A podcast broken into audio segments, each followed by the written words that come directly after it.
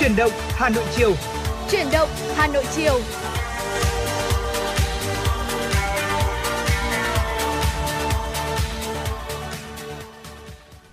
Mến chào quý vị, chào mừng quý vị cùng đến với Chuyển động Hà Nội chiều của chúng tôi trên tần sóng quen thuộc của ép em chín sáu. Và đồng hành cùng với quý vị chiều nay là Bảo Nhật và Bảo Trâm. Hy vọng với sự đồng hành của chúng tôi cũng sẽ giúp cho tất cả quý vị chúng ta sẽ có những phút giây thực sự thư giãn trên làn sóng của radio chiều nay ạ. Rất vui được gặp lại quý vị và các bạn trong chương trình Chuyển động Hà Nội chiều được phát sóng trên tần số ép em chín mươi sáu mê ga héc của Đài Phát thanh Truyền hình Hà Nội. Và chương trình của chúng tôi cũng đã được phát trực tuyến trên trang web hanoionline chấm vê en. Quý vị các bạn thân mến, quý vị các bạn hãy nhớ là giữ sóng và tương tác với Bảo Trâm, Bảo Nhật trong Chuyển động Hà Nội chiều nay thông qua hotline quen thuộc của chương trình không hai bốn ba bảy bảy ba sáu sáu tám tám. Quý vị các bạn có vấn đề quan tâm cần chia sẻ hoặc có mong muốn được tặng bạn bè người thân một tác phẩm âm nhạc yêu thích, một lời nhắn yêu thương, hãy nhớ tương tác với chúng tôi. Và bây giờ thì có lẽ là sẽ nhờ Bảo Nhật nhắc lại một lần nữa về hotline của chương trình.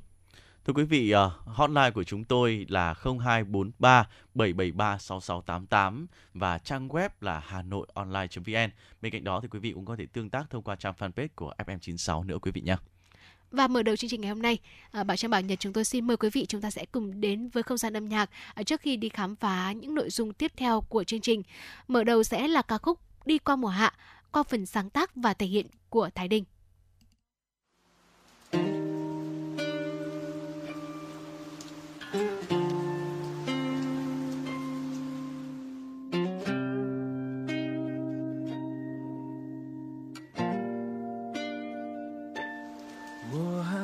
Trôi qua và em cũng đi xa về đầu tiên nắng mong manh lướt qua thờ ơ để trái tim vụn vỡ. Mùa hạ đang phôi pha tình ta cũng phai nhòa, còn đâu những giấc mơ mềm những ngày thơ để trái tim chờ. Chuyến xe đưa mình đến đâu, lạc mất nhau nét trong tim một nỗi đau. Giấc mơ âm thầm đã lâu, trôi theo ngày yêu dấu. Khép đôi mi buồn khắc sâu, lặng phía sau những con đường ta hôm qua cứ phôi phai nhạt màu bàn chân cũ. Thôi bước giữa ngày buồn trôi rất mau. Sao em lại không nói, sao anh lại không nói, để mùa hạ trói trang muộn màng chiều lang thang. Sao bao tia nắng không chiếu trong lòng, để nỗi buồn cứ lặng thầm nơi xa xăm. Sao em lại không nói, sao ta lại không nói, để mùa hạ trói miên man qua từng đêm vắng. Làm sao cho mưa thôi rơi để mình ta đến còn bước qua mùa hạ.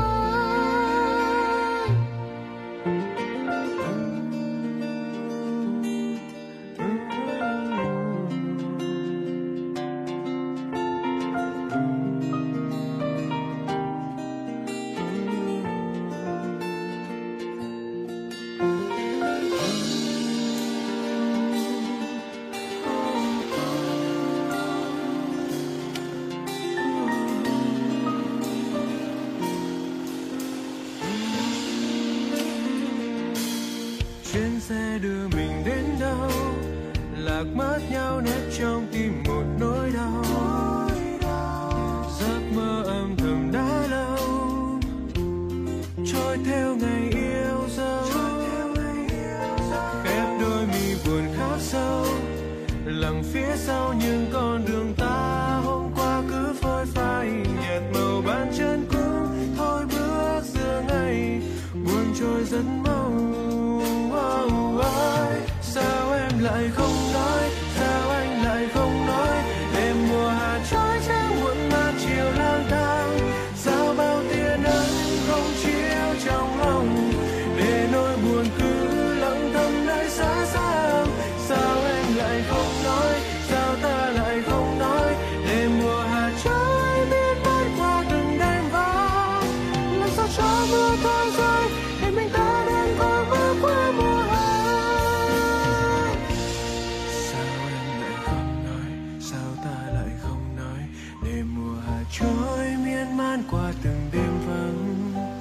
sao cho mưa thôi rơi, đời mình ta tôi đơn côi, bờ môi tôi run lên với bao niềm nhớ. Oh, oh, oh. Sao em lại không nói, sao anh lại không nói, đêm mùa trôi gió muộn màng chiều lang thang, sao bao tia nắng không chiếu trong lòng, để nỗi buồn cứ lắng thầm nơi xa xa.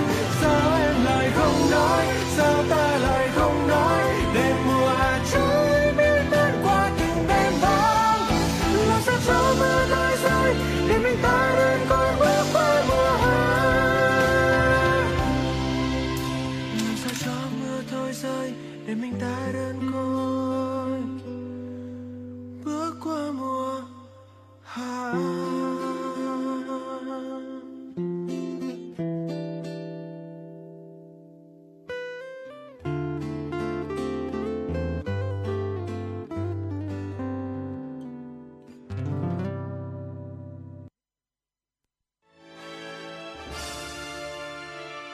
Tháng tư cách đây bốn mươi tám năm, từng đoàn quân ào ào như thác lũ tiến về Sài Gòn.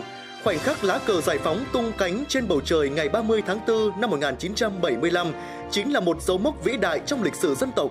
Tổ quốc thống nhất, Bắc Nam sum họp, đất nước trọn niềm vui, bước vào kỷ nguyên mới, độc lập, tự do. Những ngày tháng tư này, ngắm nhìn non sông một dải cờ bay, ta càng thêm bồi hồi xúc động khi nghĩ về những năm tháng hào hùng của đất nước với những cột mốc lịch sử trọng đại từ Hiệp định Geneva đến Hiệp định Paris và kết thúc bằng Đại thắng mùa xuân năm một nghìn chín trăm bảy mươi lăm. Chương trình chính luận nghệ thuật đặc biệt Khát vọng hòa bình, một câu chuyện được viết bằng ngôn ngữ âm nhạc, kể lại hành trình dặm dài đi tìm độc lập, thống nhất của cả một dân tộc, với điểm nhấn chính là giai đoạn một nghìn chín trăm bảy mươi ba đến một nghìn chín trăm bảy mươi lăm, chặng đường đấu tranh cuối cùng để đi tới ngày thống nhất, đất nước trọn niềm vui. Chương trình Khát vọng hòa bình, đất nước trọn niềm vui sẽ được phát thanh truyền hình trực tiếp trên sóng phát thanh truyền hình và các nền tảng số của Đài Phát thanh Truyền hình Hà Nội vào ngày hai mươi tám tháng tư năm hai nghìn không trăm hai mươi ba. Mời quý vị và các bạn đón xem.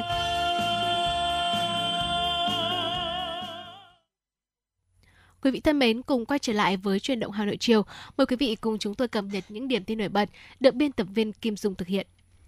Thưa quý vị, trên địa bàn thành phố Hà Nội hiện có một nghìn ba trăm chín mươi hai hợp tác xã nông nghiệp, trong đó có khoảng hai trăm hợp tác xã ngừng hoạt động, chờ giải thể. Năm hai nghìn không trăm hai mươi hai, toàn thành phố mới giải thể được mười hai hợp tác xã. Để giải quyết dứt điểm các hợp tác xã hoạt động kém hiệu quả, rất cần sự vào cuộc đồng bộ hơn nữa của các cơ quan chức năng và chính quyền địa phương. Sau năm năm đi vào hoạt động, mới đây, Hợp tác xã Dịch vụ Tổng hợp Cổ Bi, huyện Gia Lâm đã gửi đơn xin được giải thể. Song đến nay, hợp tác xã vẫn chưa hoàn thiện các thủ tục giải thể liên quan. Tương tự, Hợp tác xã Chăn nuôi và Dịch vụ Thạch Thán, huyện Quốc Oai cũng đang trong quá trình thực hiện thủ tục để giải thể theo quy định. Ông Nguyễn Quý Hào, đại diện hợp tác xã cho biết, sau hơn sáu năm hoạt động trong lĩnh vực chăn nuôi, hợp tác xã không đủ năng lực để duy trì hoạt động nên buộc phải giải thể. Đây là hai hợp tác xã mới nhất thuộc Liên minh Hợp tác xã Hà Nội đang trong quá trình thực hiện giải thể nhưng vẫn gặp không ít khó khăn. Thống kê từ đầu năm hai nghìn không trăm hai mươi ba đến nay cho thấy thường xuyên có hợp tác xã gửi đơn giải thể với lý do hoạt động sản xuất kinh doanh không hiệu quả. Tuy nhiên, việc giải thể diễn ra không suôn sẻ, phần lớn là do vướng mắc về thủ tục pháp lý. Trong số này thì có nhiều hợp tác xã không hoạt động sản xuất kinh doanh từ rất lâu, tập trung ở các huyện như Ứng Hòa, Chương Mỹ, Quốc Oai. Thưa quý vị, sáng nay, Ban thi đua khen thưởng thành phố, Sở Nội vụ Hà Nội tổ chức hội nghị tập huấn công tác thi đua khen thưởng năm hai nghìn không trăm hai mươi ba cho hơn ba trăm năm mươi học viên là đại diện lãnh đạo cán bộ làm công tác thi đua khen thưởng các quận, huyện, thị xã, trường đại học, cao đẳng, các sở ban ngành, hội đoàn thể, doanh nghiệp trên địa bàn thành phố Hà Nội. Phát biểu tại hội nghị tập huấn, trưởng Ban thi đua khen thưởng thành phố Nguyễn Công Bằng cho biết, nhiều năm qua, thành phố Hà Nội luôn được Trung ương đánh giá là đầu tàu trong đổi mới, trong thực hiện các nhiệm vụ thi đua khen thưởng. Gần đây, luôn được cụm thi đua năm thành phố trực thuộc Trung ương suy tôn là đơn vị dẫn đầu, đề nghị tặng cờ thi đua của chính phủ. Trong thành tích chung còn có thành tích rất lớn của các đơn vị trên địa bàn. Để thực hiện tốt hơn nữa công tác thi đua khen thưởng, năm nay hoạt động tập huấn thi đua khen thưởng của một thành phố sẽ đổi mới theo hướng cùng trao đổi thảo luận những vấn đề còn tồn tại khó khăn trong quá trình triển khai thực hiện nhiệm vụ thi đua khen thưởng.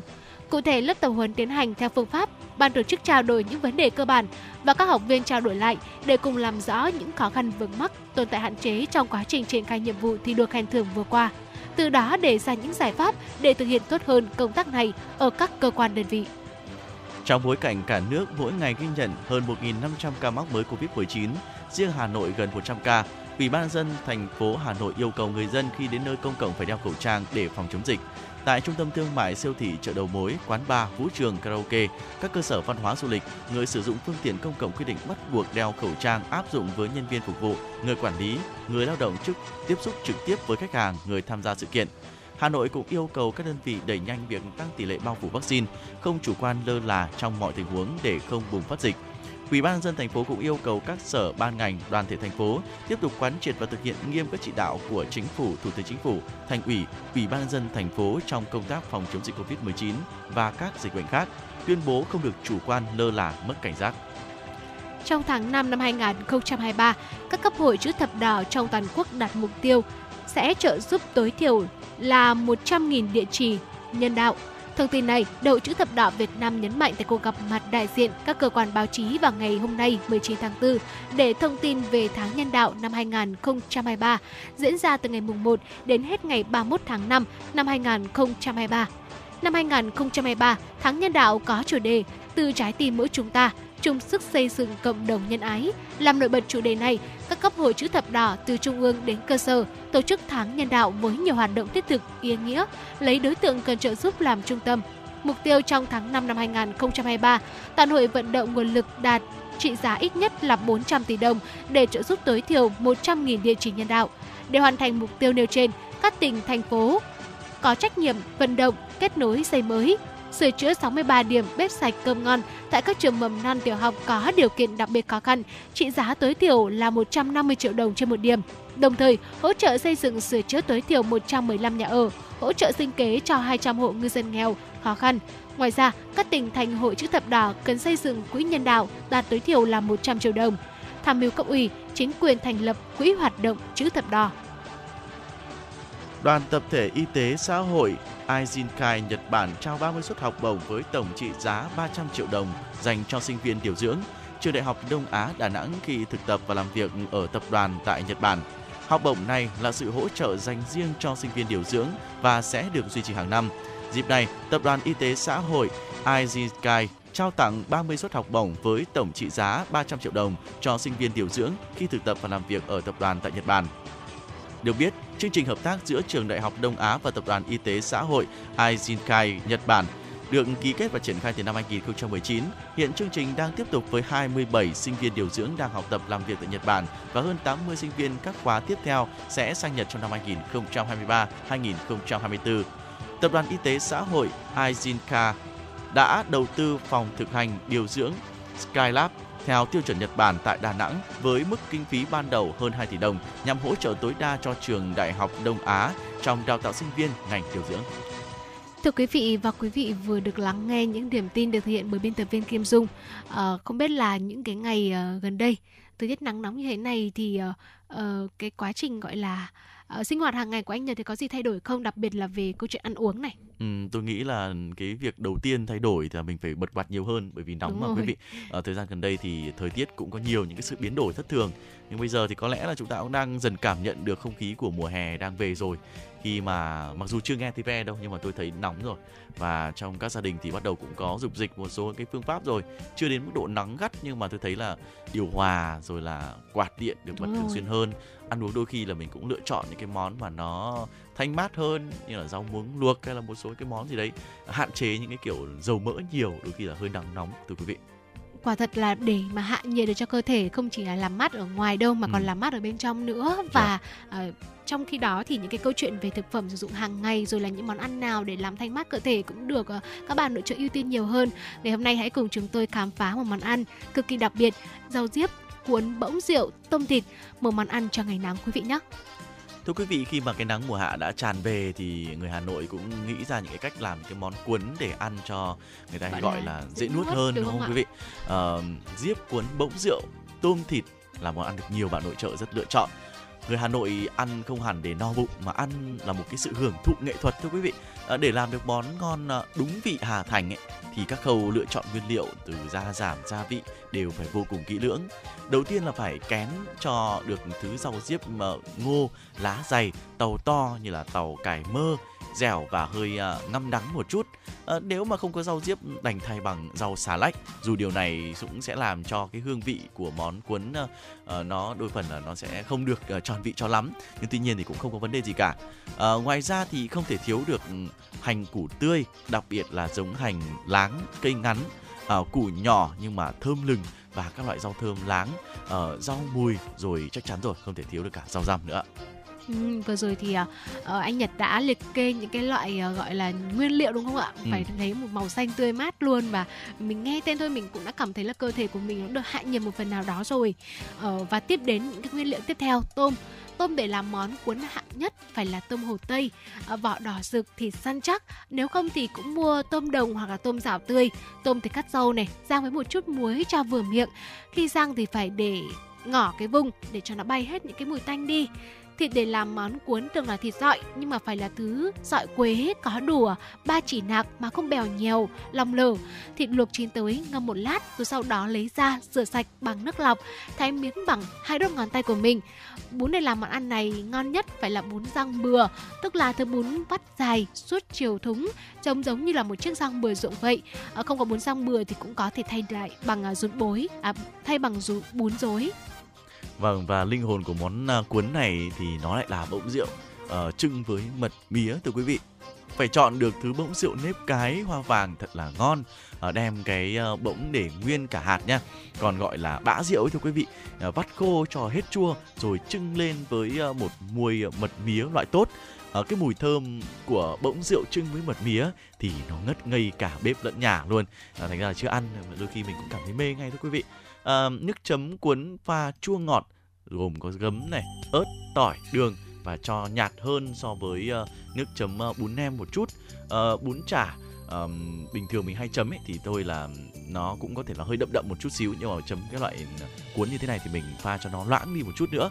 Uh, nhất thiết là phải có chút cái hương cà cuống, thoảng một cái mùi cay thơm, cái uh, cũng khiến cho cái món của chúng ta trở nên nó dân dã hơn, thân quen hơn, thưa quý vị. Trải tàu rau diếp ngô ra này, đặt một miếng bún nhỏ chừng độ hai đốt ngón tay thôi, một miếng thịt dọi, một con tôm, một nhánh rau mùi, rau thơm, rau răm. Thế rồi chúng ta xúc một cái thìa nhỏ giấm bỗng chừng để vào giữa, cuốn tàu rau lại, lấy một nhánh hành củ trần qua đã quấn quanh cái miếng rau diếp mà chúng ta vừa quấn. Ngay đến đây thôi thì cũng đã cảm thấy là thèm thuồng rồi. Thưa quý vị, ngày nay thì hương vị của món diếp cuốn bỗng rượu tôm thịt không còn giữ được nguyên gốc như các cụ ngày xưa đã tạo nên.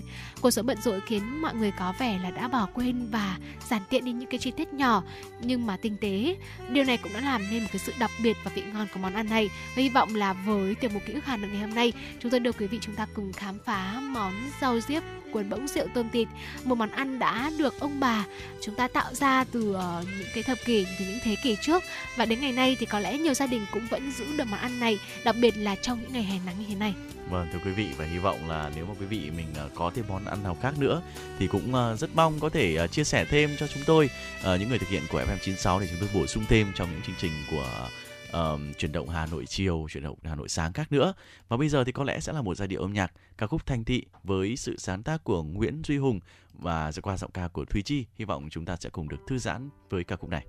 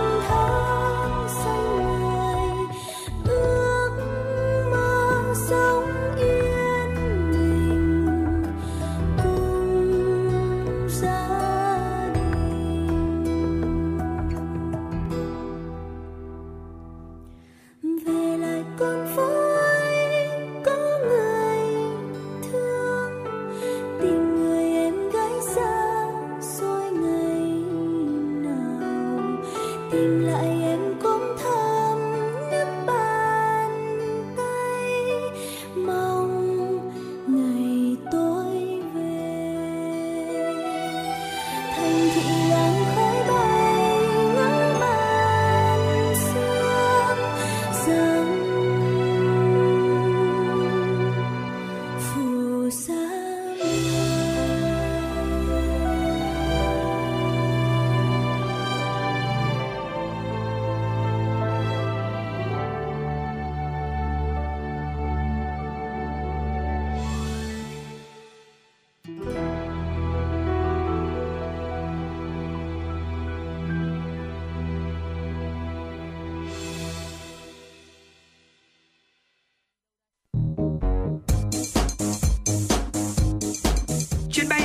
ép em chín sáu đang chuẩn bị nâng độ cao.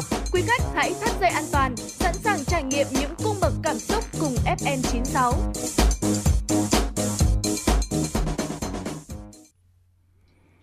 Thưa quý vị, tiếp nối chương trình ngày hôm nay sẽ là những thông tin đáng chú ý khác nữa.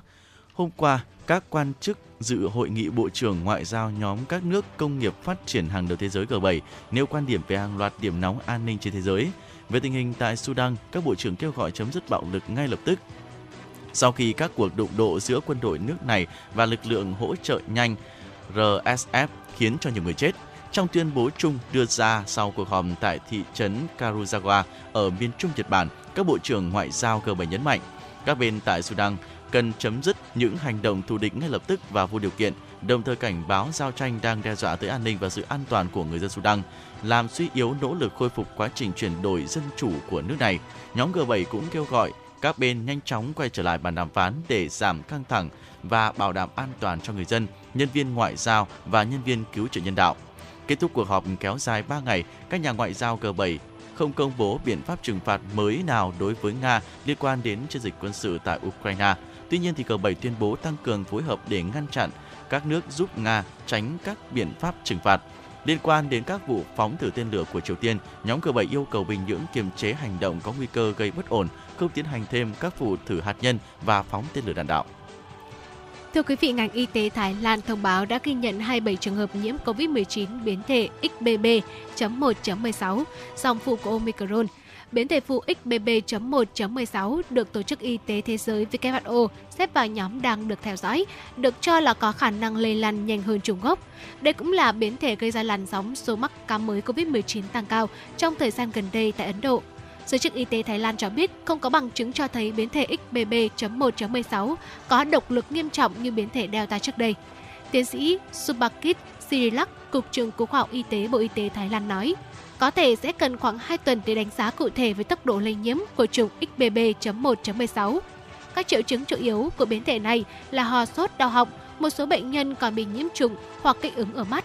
Tiến sĩ Sirilak cũng cho biết, chủng chiếm ưu thế tại Thái Lan hiện nay vẫn là X B B chấm một chấm năm, chiếm gần năm mươi phần trăm số ca nhiễm mới covid mười chín. sáu người đã phải điều trị tại bệnh viện và một trường tiểu học đã bị phong tỏa sau khi hai con chó thả rông bắt đầu tấn công người dân. Cảnh sát đã được gọi đến Whitlaw Garden ở khu vực Wilson Green của thành phố Birmingham gần trường tiểu học Balfour vào lúc sau mười bốn giờ ba mươi phút ngày mười tám tháng tư theo giờ địa phương. Theo báo cáo, học sinh tại trường tiểu học Balfour đã phải ở lại trong lớp học trong một giờ cho đến khi những con chó thả rông được kiểm soát. Một người đàn ông lớn tuổi đã được đưa đến bệnh viện với vết thương do chó cắn và được cho là không nguy hiểm đến tính mạng. Năm người khác cũng phải đến bệnh viện điều trị các vết rách trên cơ thể do chó tấn công. Một người đàn ông hai mươi tám tuổi bị bắt vì nghi ngờ sở hữu một con chó mất kiểm soát gây nguy hiểm. Cảnh sát West Midlands cho biết cả hai con chó đã bị bắn và bị giữ trong cụi an toàn.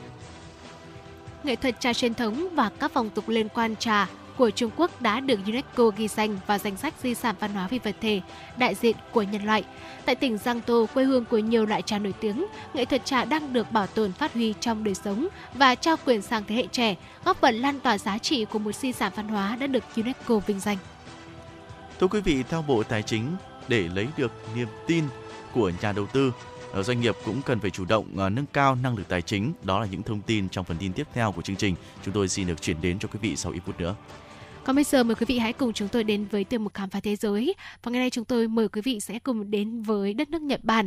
Uh, và ở Nhật Bản có một hòn đảo được mệnh danh là hòn đảo yêu tinh, nơi được biết đến là lưu giữ những truyền thuyết về những quái vật rùng rợn ở Nhật Bản.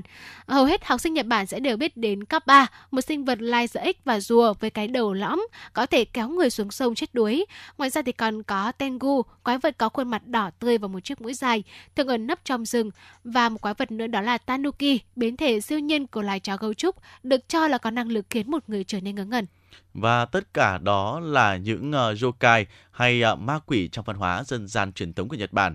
Những sinh vật này từng được dùng để giải thích cho những hiện tượng bí ẩn trong đêm, chẳng hạn như là có tiếng động lạ, uh, việc nhà cửa thiếu thức ăn hay là mưa gió làm hư hỏng tài sản. Uh, giờ đây thì như một di sản văn hóa, yokai có mặt khắp nơi trong truyện cổ tích, phim hoạt hình, quảng cáo, truyền hình và cả điện ảnh nữa.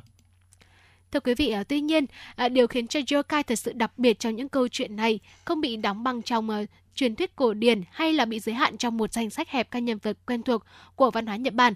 Thay vào đó, mỗi thế hệ lại sáng tạo ra những yokai mới, hướng đến phản ánh sự lo lắng vô thức tập thể về những vấn đề ngày nay. Và để tiếp tục khám phá về uh, yokai cũng như là hòn đảo yêu tinh, uh, nơi lưu giữ những truyền thuyết về những quái vật rùng rợn ở Nhật Bản, chúng tôi sẽ cùng uh, đưa quý vị chúng ta tạm thời là thư giãn với một giai điệu âm nhạc trước khi khám phá những nội dung tiếp theo của tiểu mục Khám phá thế giới. Mời quý vị cùng lắng nghe ca khúc có tựa đề Mặt trời bé con, một sáng tác của nhạc sĩ Trần Tiến qua phần thể hiện của ca sĩ Quang Dũng.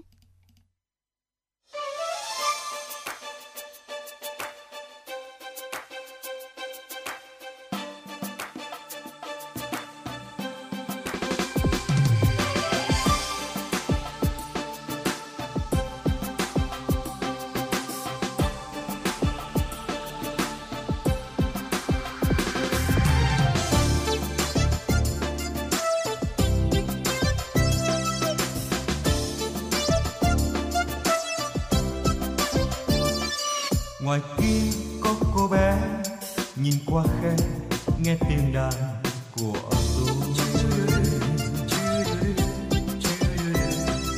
Ngoài kia có chú bé treo cây me mắt xoay tròn lắng nghe. Đàn tôi hát câu gì mà sao cô bé cười ngộ ghê. Đàn tôi hát câu gì mà sao chú bé ngồi mơ màng. Hạnh phúc quá đơn sơ, đời tôi đâu có ngờ từng đêm cô bé chờ như chờ tôi một giấc mơ. Ngày xưa cũng như bé tôi có thơ, tôi vẫn thường trộm nghe nhà bên có anh lính rời xa quê hay chơi đàn rất quê. Đàn anh đã cho tôi trời xanh như ước mơ tuổi thơ. Đàn anh đã cho tôi dòng sông mang cánh buồm khát vọng.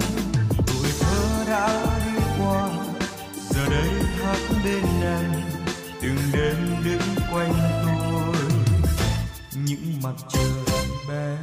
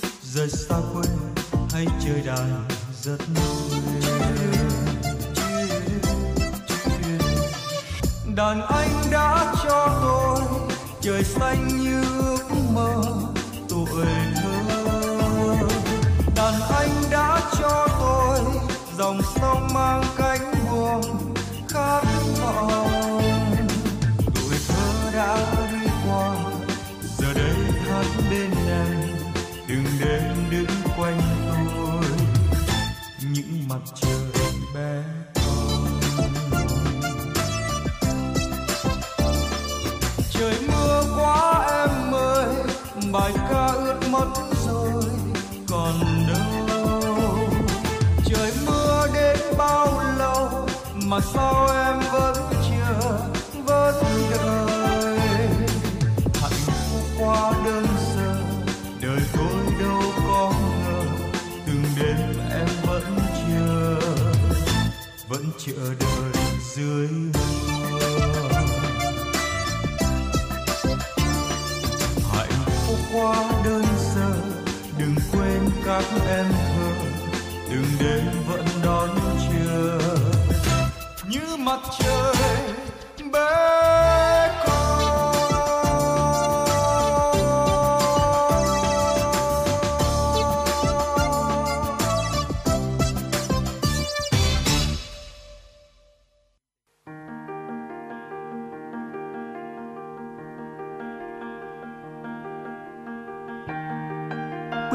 Bạn đang theo dõi kênh ép em chín sáu MHz của Đài phát thanh truyền hình Hà Nội.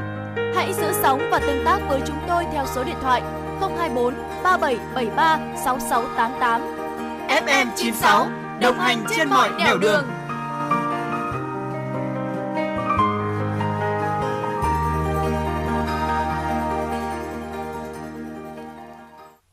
Thưa quý vị, cùng quay trở lại với khám phá thế giới và hãy cùng chúng tôi tiếp tục khám phá về hòn đảo yêu tinh nổi tiếng trong truyền thuyết của Nhật Bản.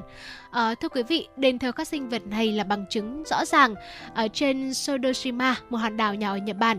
Tại đây thì cư dân thường tổ chức các cuộc thi nghệ thuật và mời những người tham gia thỏa sức tưởng tượng và tạo ra yêu yêu tinh, yêu quang mới cho ngày nay.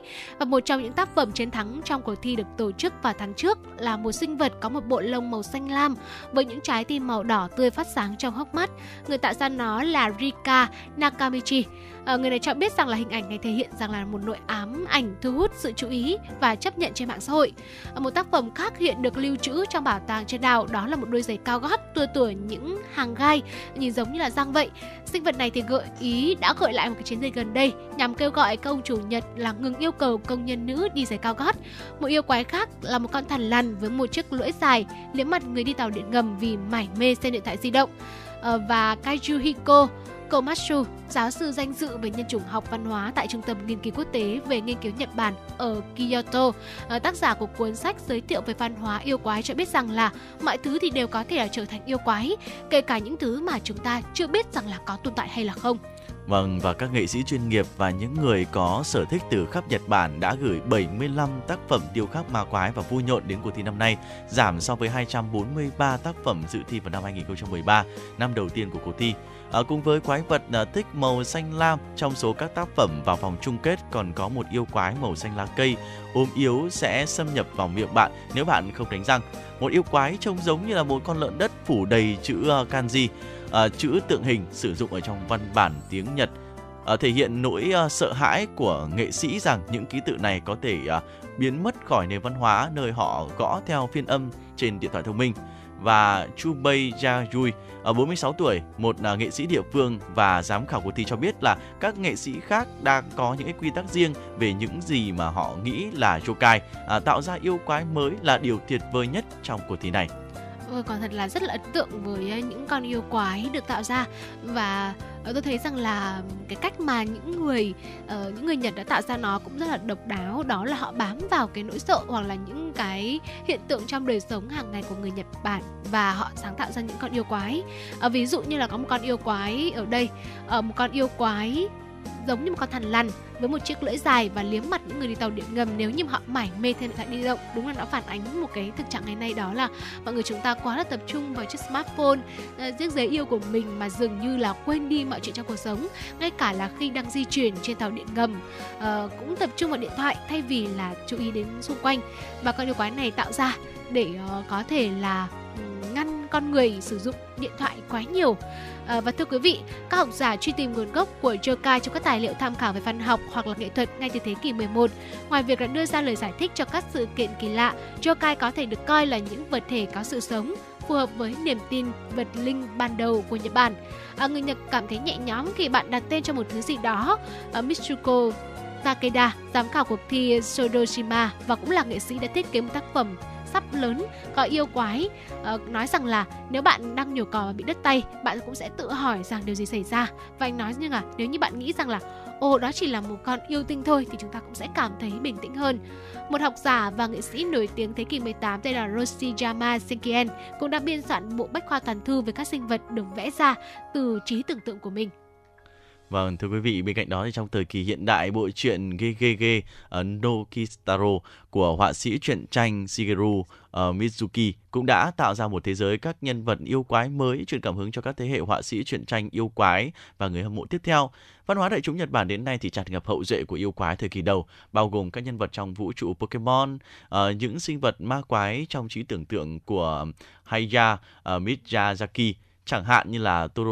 Uh, Totoro hoặc là các nữ thần uh, nhà tắm ở trong các tác phẩm như là uh, Ghibli nổi tiếng như là um, Predator Away, uh, và gần đây nữa là ảnh hưởng của yokai uh, có thể được nhìn thấy ở trong những cái con uh, quái vật trong uh, uh, Demon uh, Slayer nữa. Rất nhiều những hình tượng về quái vật ở trong văn hóa của Nhật Bản đã được thể hiện, và hy vọng với những thông tin vừa rồi cũng sẽ phần nào đó giúp cho chúng ta có một góc nhìn mới về những nhân vật uh, trong truyện và thần thoại của Nhật Bản, thưa quý vị.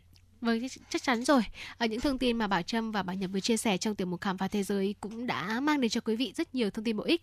Còn bây giờ mời quý vị sẽ cùng quay trở lại phần điểm tin và cùng chúng tôi cập nhật những điểm tin nổi bật có trong Chuyển động Hà Nội chiều nay. Thưa quý vị, theo Bộ Tài chính, để lấy lại niềm tin của nhà đầu tư, doanh nghiệp cần chủ động nâng cao năng lực tài chính, cơ cấu lại nguồn vốn. Sáng nay, Bộ Tài chính cho biết kể từ sau khi các vụ việc vi phạm của Tân Hoàng Minh và Vạn Thịnh Phát được cơ quan có thẩm quyền phát hiện, xử lý trong năm hai không hai hai, thị trường trái phiếu doanh nghiệp gặp khó khăn, nhà đầu tư mất niềm tin, khối lượng phát hành mới sụt giảm, nhà đầu tư bán lại trước hạn nhiều, khối lượng mua trái phiếu trước hạn lớn. Để tháo gỡ khó khăn cho thị trường trái phiếu, Bộ Tài chính đã phối hợp với các bộ ngành nghiên cứu xây dựng các giải pháp ổn định và phát triển thị trường minh bạch, bền vững, tăng cường các đợt thanh tra kiểm tra liên quan đến trái phiếu doanh nghiệp tại các doanh nghiệp phát hành và tổ chức cung cấp dịch vụ. Có nhiều văn bản đôn đốc các doanh nghiệp thực hiện thanh toán nợ gốc, lãi trái phiếu đến hạn cho nhà đầu tư theo đúng cam kết. Ngoài ra, Bộ Tài chính đã tổ chức làm việc với gần bốn mươi doanh nghiệp phát hành trái phiếu để tìm ra giải pháp củng cố niềm tin của nhà đầu tư, tăng tính thanh khoản và tháo gỡ khó khăn cho thị trường. Sau thời gian dài đàm phán và hoàn thiện các tiêu chuẩn cần thiết thì sáng nay, lô khoai lang đầu tiên của Việt Nam được chính thức xuất khẩu chính ngạch sang Trung Quốc. Lễ công bố xuất khẩu chính ngạch lô khoai lang đầu tiên của Việt Nam sang thị trường Trung Quốc diễn ra tại huyện Bình Tân, tỉnh Vĩnh Long. Buổi lễ do Ủy ban nhân dân tỉnh Vĩnh Long phối hợp cùng Cục Bảo vệ Thực vật, Bộ Nông nghiệp và Phát triển Nông thôn tổ chức. Lô hàng đầu tiên gồm hai mươi tám tấn khoai lang xuất khẩu sang Trung Quốc được tuyển chọn nghiêm ngặt từ vùng nguyên liệu thuộc huyện Bình Tân, tỉnh Vĩnh Long. Theo yêu cầu của cơ quan chức năng Trung Quốc, các sản phẩm khoai lang của Việt Nam phải tuân thủ nghiêm ngặt quy trình quản lý, giám sát trước khi xuất khẩu, bao gồm các yêu cầu về trồng trọt và giám sát, chế biến, bảo quản, đóng gói và vận chuyển. Các lô khoai lang xuất khẩu sang Trung Quốc cũng phải được cơ quan chức năng Việt Nam kiểm tra ngẫu nhiên với tỷ lệ là hai phần trăm. Hiện tỉnh Vĩnh Long có hai mươi bảy mã số vùng trồng và ba cơ sở đóng gói đáp ứng được yêu cầu của phía Trung Quốc. Trên cả nước hiện có khoảng một trăm nghìn hectare diện tích trồng khoai lang với tổng sản lượng từ một phẩy hai cho đến một phẩy ba triệu tấn một năm. Các cánh đồng khoai lang đang sinh trưởng phát triển tốt, bà con nông dân đang tích cực canh tác để xuất khẩu các lô khoai tiếp theo. Thưa quý vị, xin được chuyển sang những thông tin đáng chú ý tiếp theo. Ngân hàng Nông nghiệp và Phát triển Nông thôn Việt Nam Agribank vừa tổ chức hội nghị công bố quyết định của Thống đốc Ngân hàng Nhà nước về việc bổ nhiệm ba phó tổng giám đốc. Phó Vụ trưởng Vụ Tổ chức Cán bộ Ngân hàng Nhà nước Đặng Duy Cường đã công bố các quyết định của Thống đốc bổ nhiệm Phó Tổng Giám đốc Agribank đối với bà Phùng Thị Bình, trưởng Ban Thẩm định và Phê duyệt tín dụng Agribank, ông Hoàng Minh Ngọc, Giám đốc Agribank chi nhánh Gia Lâm, ông Lê Hồng Phúc, Giám đốc Agribank chi nhánh Bình Dương. Xin lỗi quý vị, ông Lê Hồng Phúc, Giám đốc Agribank chi nhánh tỉnh Hải Dương. Phát biểu tại hội nghị, Phó Tổng đốc Thường trực Ngân hàng Nhà nước Đào Minh Tú chúc mừng các nhân sự được bổ nhiệm và chúc mừng Agribank được bổ sung lực lượng lãnh đạo cấp cao từ nguồn nhân lực tại chỗ để củng cố đáp ứng yêu cầu công tác quản trị điều hành của Agribank. Phó Tổng đốc Đào Minh Tú mong muốn các nhân sự được bổ nhiệm tiếp tục phát huy cao nhất năng lực, sở trường, kinh nghiệm để hoàn thành xuất sắc nhiệm vụ được giao, cũng như đáp ứng sự tín nhiệm của Ban Cán sự Đảng, Thống đốc Ngân hàng Nhà nước, Đảng ủy khối doanh nghiệp Trung ương, Ban Thường vụ Đảng ủy Agribank, Hội đồng thành viên Agribank ra phó. Đặc biệt trong giai đoạn hiện nay với nhiều biến động, khó khăn, thách thức đối với nền kinh tế nói chung và ngành ngân hàng nói riêng. Đồng thời, ông Đào Minh Tú cũng biểu dương, ghi nhận và đánh giá cao những nỗ lực của tập thể lãnh đạo và người lao động Agribank đối với những thành quả Agribank đạt được trong chặng đường ba mươi lăm năm xây dựng và phát triển. Chiều qua tại Hà Nội, Ngân hàng Thương mại Cổ phần Việt Nam Thịnh Vượng vê pê Bank, mã chứng khoán vê pê bê tổ chức Đại hội đồng cổ đông thường niên năm hai không hai ba, báo cáo với cổ đông tại đại hội, Tổng Giám đốc vê pê Bank Nguyễn Đức Vinh cho biết hậu quả của dịch covid mười chín và sự tăng trưởng chậm của nền kinh tế đã ảnh hưởng không nhỏ tới hoạt động chung của ngành ngân hàng. Với vê pê Bank, sự ảnh hưởng tới mảng tài chính tiêu dùng là mạnh nhất. Khách hàng đại chúng bị tác động đã ảnh hưởng mạnh mẽ tới hoạt động kinh doanh của vê pê Bank. Khủng hoảng thanh khoản trên thị trường tiền tệ giai đoạn cuối năm bắt nguồn từ thị trường bất động sản, trái phiếu doanh nghiệp đã tạo ra sự lo ngại cho giới đầu tư. Trong điều kiện khó khăn như vậy, ưu tiên hàng đầu của vê pê Bank là quản trị rủi ro, thanh khoản, bảo đảm an toàn rủi ro. vê pê Bank là một trong những ngân hàng củng cố được nguồn vốn chủ sở hữu, vốn huy động từ dân cư, doanh nghiệp ở mức cao nhất thị trường, giúp ngân hàng vượt qua được khó khăn thanh khoản chung của thị trường. Ngoài ra, do yếu tố lạm phát, ngân hàng nhà nước đã áp dụng một số biện pháp giảm kiềm chế như là zoom tín dụng. Tuy nhiên, trên cơ sở nguồn vốn dồi dào, vê pê Bank là một trong những ngân hàng được dành zoom tín dụng tương đối lớn để phục vụ khách hàng. Cũng tại đại hội, báo cáo kết quả hoạt động hai không hai hai, Tổng Giám đốc vê pê Bank Nguyễn Đức Vinh nêu rõ, đến thời điểm cuối năm hai không hai hai, quy mô vốn chủ sở hữu hợp nhất của vê pê Bank đã chính thức cán mốc hơn một trăm lẻ ba nghìn tỷ đồng. Thưa quý vị và quý vị vừa được lắng nghe những điểm tin. Tiếp nối chương trình, mời quý vị sẽ cùng chúng tôi đến với ép em Du lịch. À, và ngày hôm nay thì chủ đề chúng tôi mang đến sẽ là về những hòn đảo xanh mướt rất là phù hợp để đi tận hưởng kỳ nghỉ lễ vào dịp ba mươi tháng tư mùng một tháng năm. Nhưng trước khi à, khám phá bốn hòn đảo xanh mướt này thì mời quý vị hãy cùng chúng tôi thư giãn với một giai điệu âm nhạc.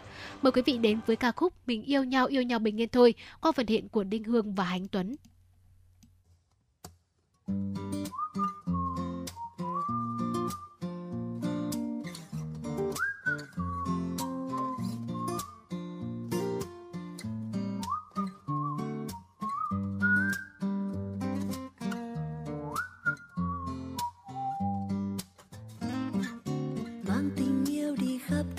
Thật xa hoa đến cả những miền quê bình yên ở nơi xa, phải tựa vai và đôi bàn tay nằm siết chặt mãi, yêu thương đông đầy những tháng năm. Có tình yêu nào như tình yêu của đôi ta, yêu là sẽ bỏ tất cả để cùng đi xa, đi tìm chân trời nơi mình sẽ gọi tên hạnh phúc, mang theo vui buồn ta mỉm cười. Mình yêu nhau yêu nhau bình yên thôi, mình nói với nhau bao điều rồi, ngày mai nắng lên bình minh sẽ tới, tay nắm tay trong cánh rời.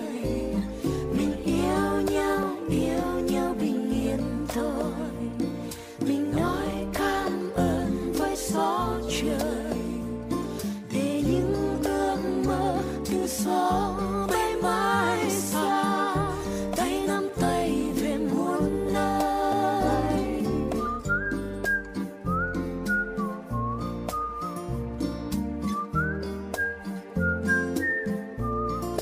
Qua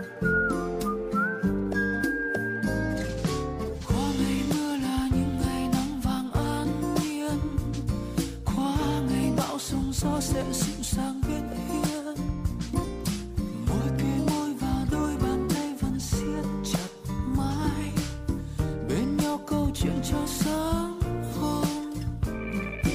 Có tình yêu nào như tình yêu tuổi thanh xuân, yêu bằng tất cả chân thành khát vọng xuân xanh, yêu là khi mình sẽ cùng nhau nhìn chung một hướng, qua bao vui buồn vẫn mỉm cười.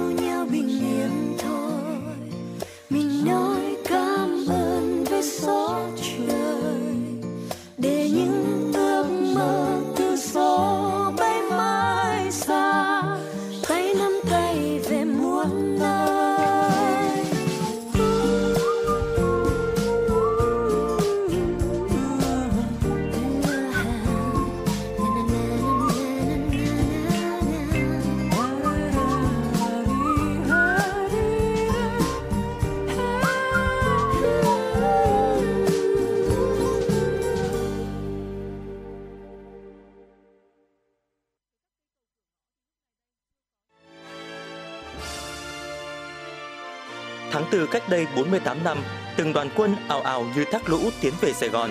Khoảnh khắc lá cờ giải phóng tung cánh trên bầu trời ngày ba mươi tháng tư năm một nghìn chín trăm bảy mươi lăm chính là một dấu mốc vĩ đại trong lịch sử dân tộc. Tổ quốc thống nhất, Bắc Nam sum họp, đất nước trọn niềm vui, bước vào kỷ nguyên mới, độc lập và tự do. Những ngày tháng tư này, ngắm nhìn non sông một dải cờ bay, ta càng thêm bồi hồi xúc động khi nghĩ về những năm tháng hào hùng của đất nước với những cột mốc lịch sử trọng đại từ Hiệp định Geneva đến Hiệp định Paris và kết thúc bằng Đại thắng mùa xuân năm một nghìn chín trăm bảy mươi lăm. Chương trình chính luận nghệ thuật đặc biệt Khát vọng hòa bình, một câu chuyện được viết bằng ngôn ngữ âm nhạc, kể lại hành trình dặm dài đi tìm độc lập, thống nhất của cả một dân tộc với điểm nhấn chính là giai đoạn một nghìn chín trăm bảy mươi ba đến một nghìn chín trăm bảy mươi lăm, chặng đường đấu tranh cuối cùng để đi tới ngày thống nhất, đất nước trọn niềm vui. Chương trình Khát vọng hòa bình, đất nước trọn niềm vui sẽ được phát thanh truyền hình trực tiếp trên sóng phát thanh truyền hình và các nền tảng số của Đài Phát thanh Truyền hình Hà Nội vào ngày hai mươi tám tháng tư năm hai nghìn không trăm hai mươi ba. Mời quý vị và các bạn đón xem.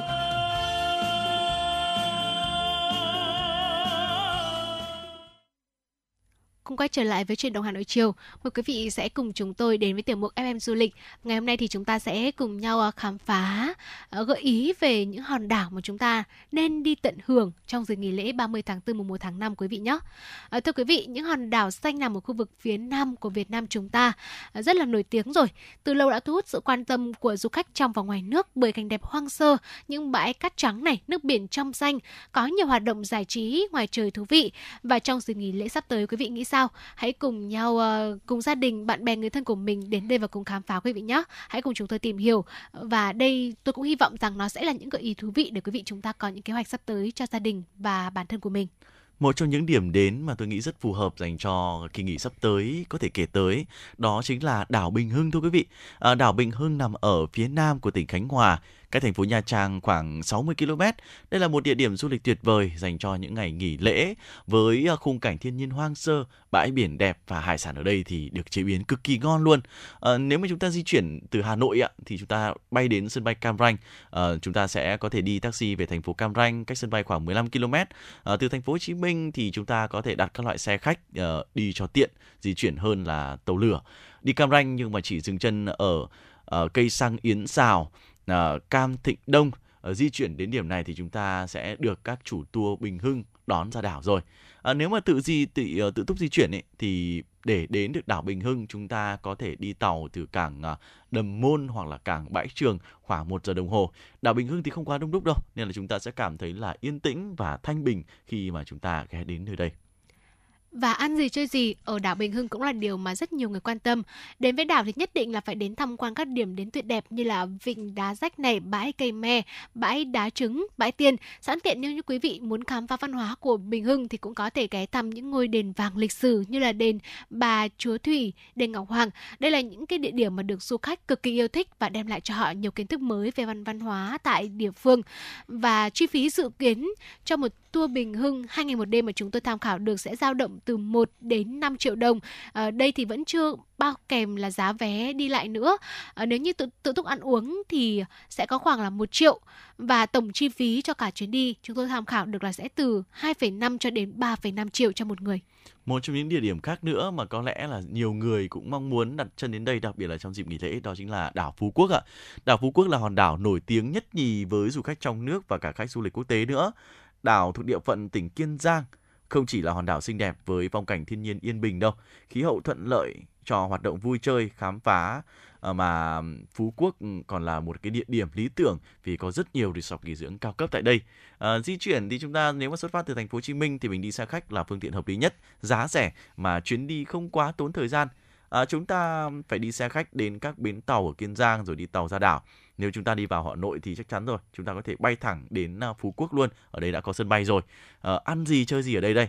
Đến với Phú Quốc thì chúng ta có thể tham gia các hoạt động như là câu mực đêm, lặn biển, chèo súp, thuyền kayak, à, hoặc là tham gia các tour tham quan ở quanh đảo. Các điểm đến nổi tiếng như là suối Chanh, à, Dinh Cậu, à, Bãi Sao, Cáp Treo, Hòn Thơm đều là những cái địa danh không thể bỏ qua khi mà chúng ta ghé qua Phú Quốc. Đảo Phú Quốc cũng là một điểm đến ẩm thực đáng chú ý với rất nhiều những cái món ăn hải sản tươi ngon và nổi tiếng với rượu sim, một loại rượu được làm từ trái sim chín. Rồi chúng ta cũng có thể tham quan các trang trại sim, thưởng thức rượu sim thơm ngon, mua về làm quà thì cũng vô cùng hợp lý thưa quý vị. Tiếp nối thì mời quý vị hãy cùng đến với Côn Đảo. À, Côn Đảo là một quần đảo ngoài khơi thuộc tỉnh Bà Rịa Vũng Tàu, cách Vũng Tàu chín mươi bảy hải lý và cách sông Hậu bốn mươi lăm hải lý. Nhắc tới Côn Đảo, mọi người sẽ nhiều nhớ tới đây là nơi gắn liền với những sự kiện lịch sử trong công cuộc giải phóng dân tộc. Và mới đây nhất, Côn Đảo vinh dự được bình chọn là một trong mười hai hòn đảo bình yên nhất tại châu Á, theo trang báo danh tiếng C N N. Với những bãi biển hoang sơ, rừng nguyên sinh và lịch sử phong phú, chắc chắn rồi, Côn Đảo sẽ là một điểm đến lý tưởng cho những ai muốn trốn khỏi đô thị và thư giãn. Di chuyển đến với Côn Đảo thì chúng ta có hai cách di chuyển. Một là đi máy bay, rất là tiết kiệm thời gian và chi phí thì hơi cao một chút, hoặc là đi xe rồi đi tàu cao tốc ra đảo, tiết kiệm chi phí nhưng mà lại mất thời gian. À, hai cái cách di chuyển này thì quý vị nên lưu ý, mình cũng nên cân nhắc nhé. À, nếu như mà quý vị di chuyển trên đảo thì có thể thuê xe máy hoặc là đi xe điện. À, đến với Côn Đảo với thiên nhiên trù phú thơ mộng là một điểm cộng, nhưng mà Côn Đảo vốn dĩ là một địa điểm du lịch tâm linh nổi tiếng Việt Nam với rất nhiều đền chùa miếu và những giai thoại huyền bí được lưu truyền trong dân gian.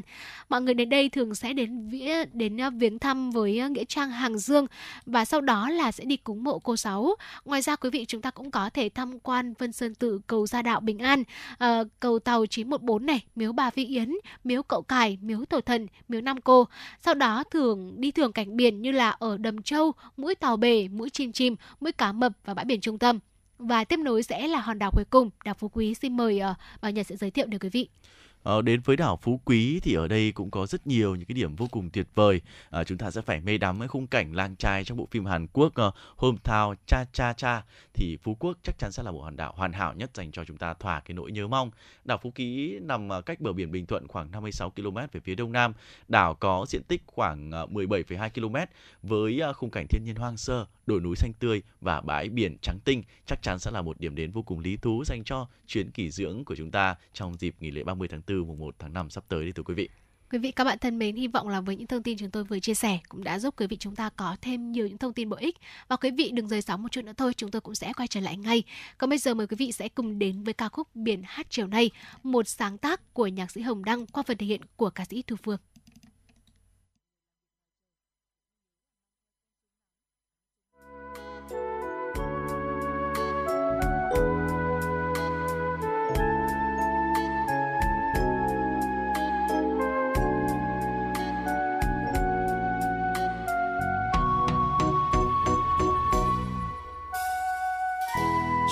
Trời rất xanh gọi nắng xuân sao, con thuyền rất vui và gió hát ngọt ngào, môi cười rất xinh lung linh màu áo, mây trắng gợn lên những cánh chim hải âu, có gì sáng nay mà sóng xôn xao, chân trời vẫn xanh màu nắng vẫn ngọt ngào, môi cười rất xinh lung linh màu áo, câu hát gợi lên những khát khao đại dương. Ơi biển Việt Nam, ơi sông Việt Nam, qua bao nhiêu thăng trầm mà chiều nay vẫn dịu dàng, vùi sâu dưới đáy những gì đau thương.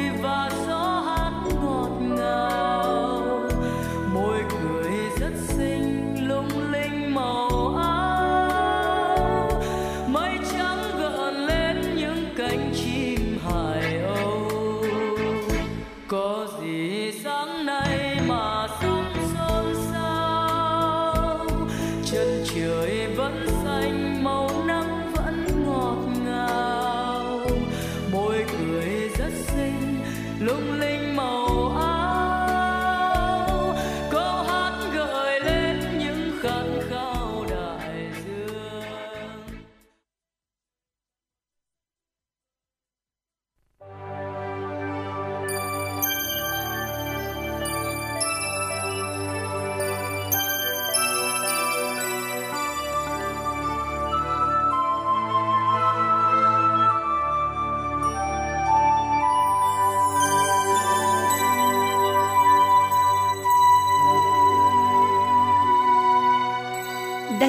Là Đài phát thanh và truyền hình Hà Nội.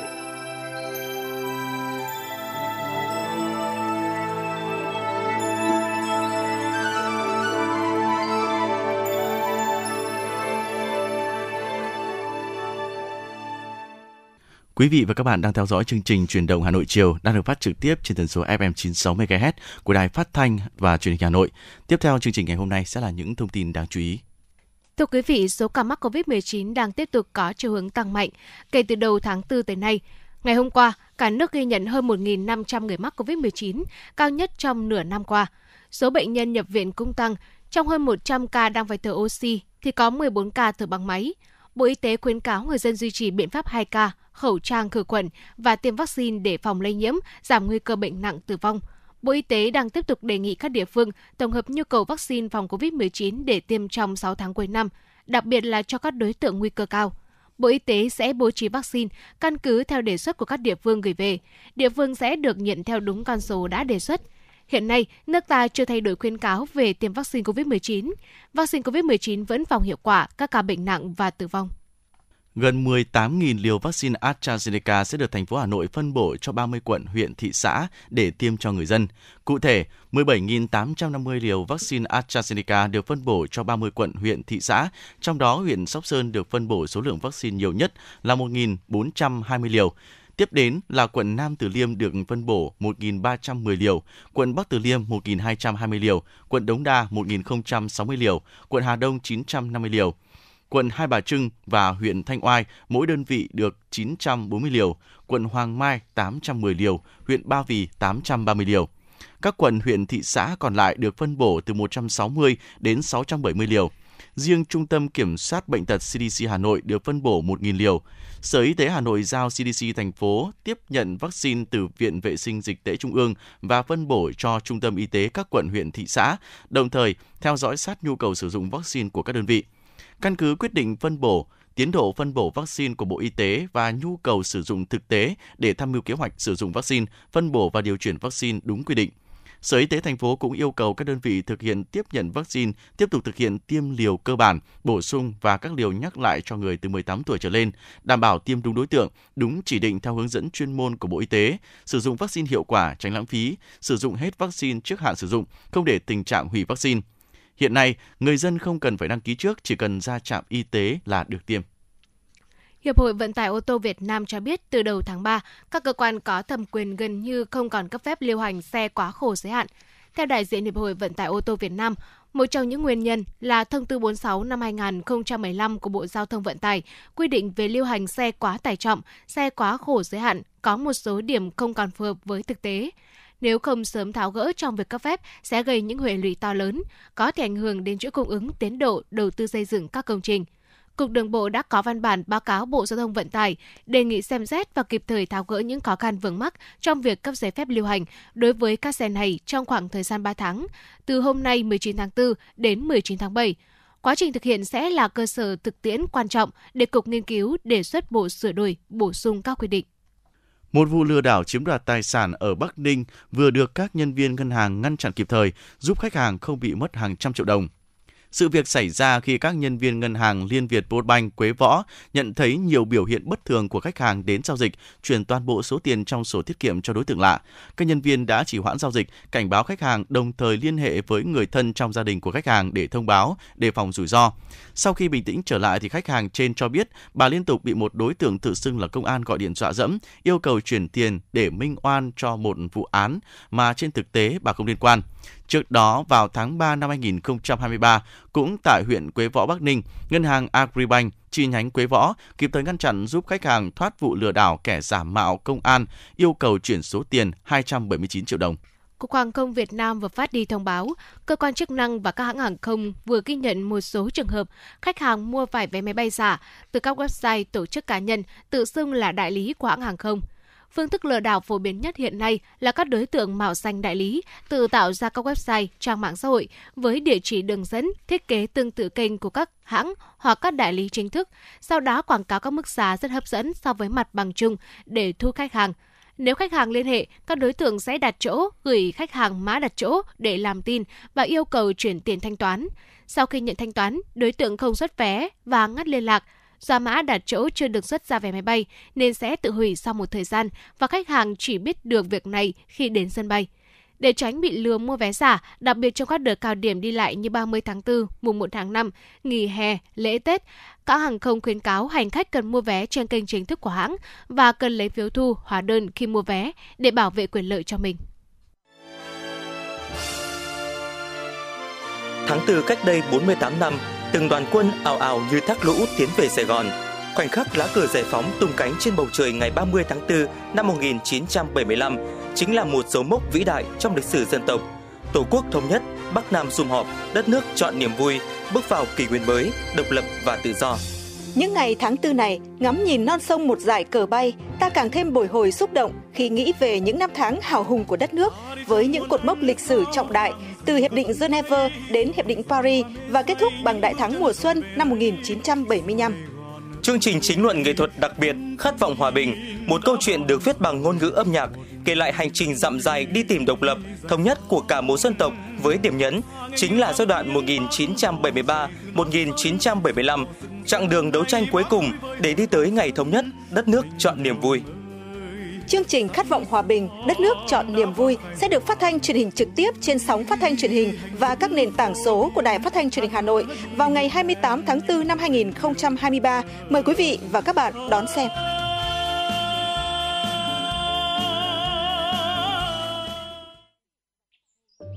Theo bạn, thứ gì tạo nên sự tự tin cho chúng ta khi nói chuyện? Cách ăn nói hay là ngôn ngữ cơ thể? Với tôi, đó là nụ cười. Cảm ơn các bác sĩ của nhà khoa Quang Hưng đã giúp tôi có được bí quyết chinh phục người mình thích, một nụ cười tự nhiên và rạng rỡ. Thật chẳng ngờ, nhà khoa Quang Hưng đã giúp tôi hoàn thiện mình, trở nên tự tin hơn mỗi khi giao tiếp với đối tác, khách hàng với một nụ cười đầy rạng rỡ và thu hút. Nhà khoa Quang Hưng đã tiếp thêm tự tin cho những nụ cười thêm tươi. Sứ mệnh tiếp thêm tự tin cho nụ cười. Nhà khoa Quang Hưng tin cậy điểm mười, thay đổi bản thân, nâng tầm giá trị mỗi người.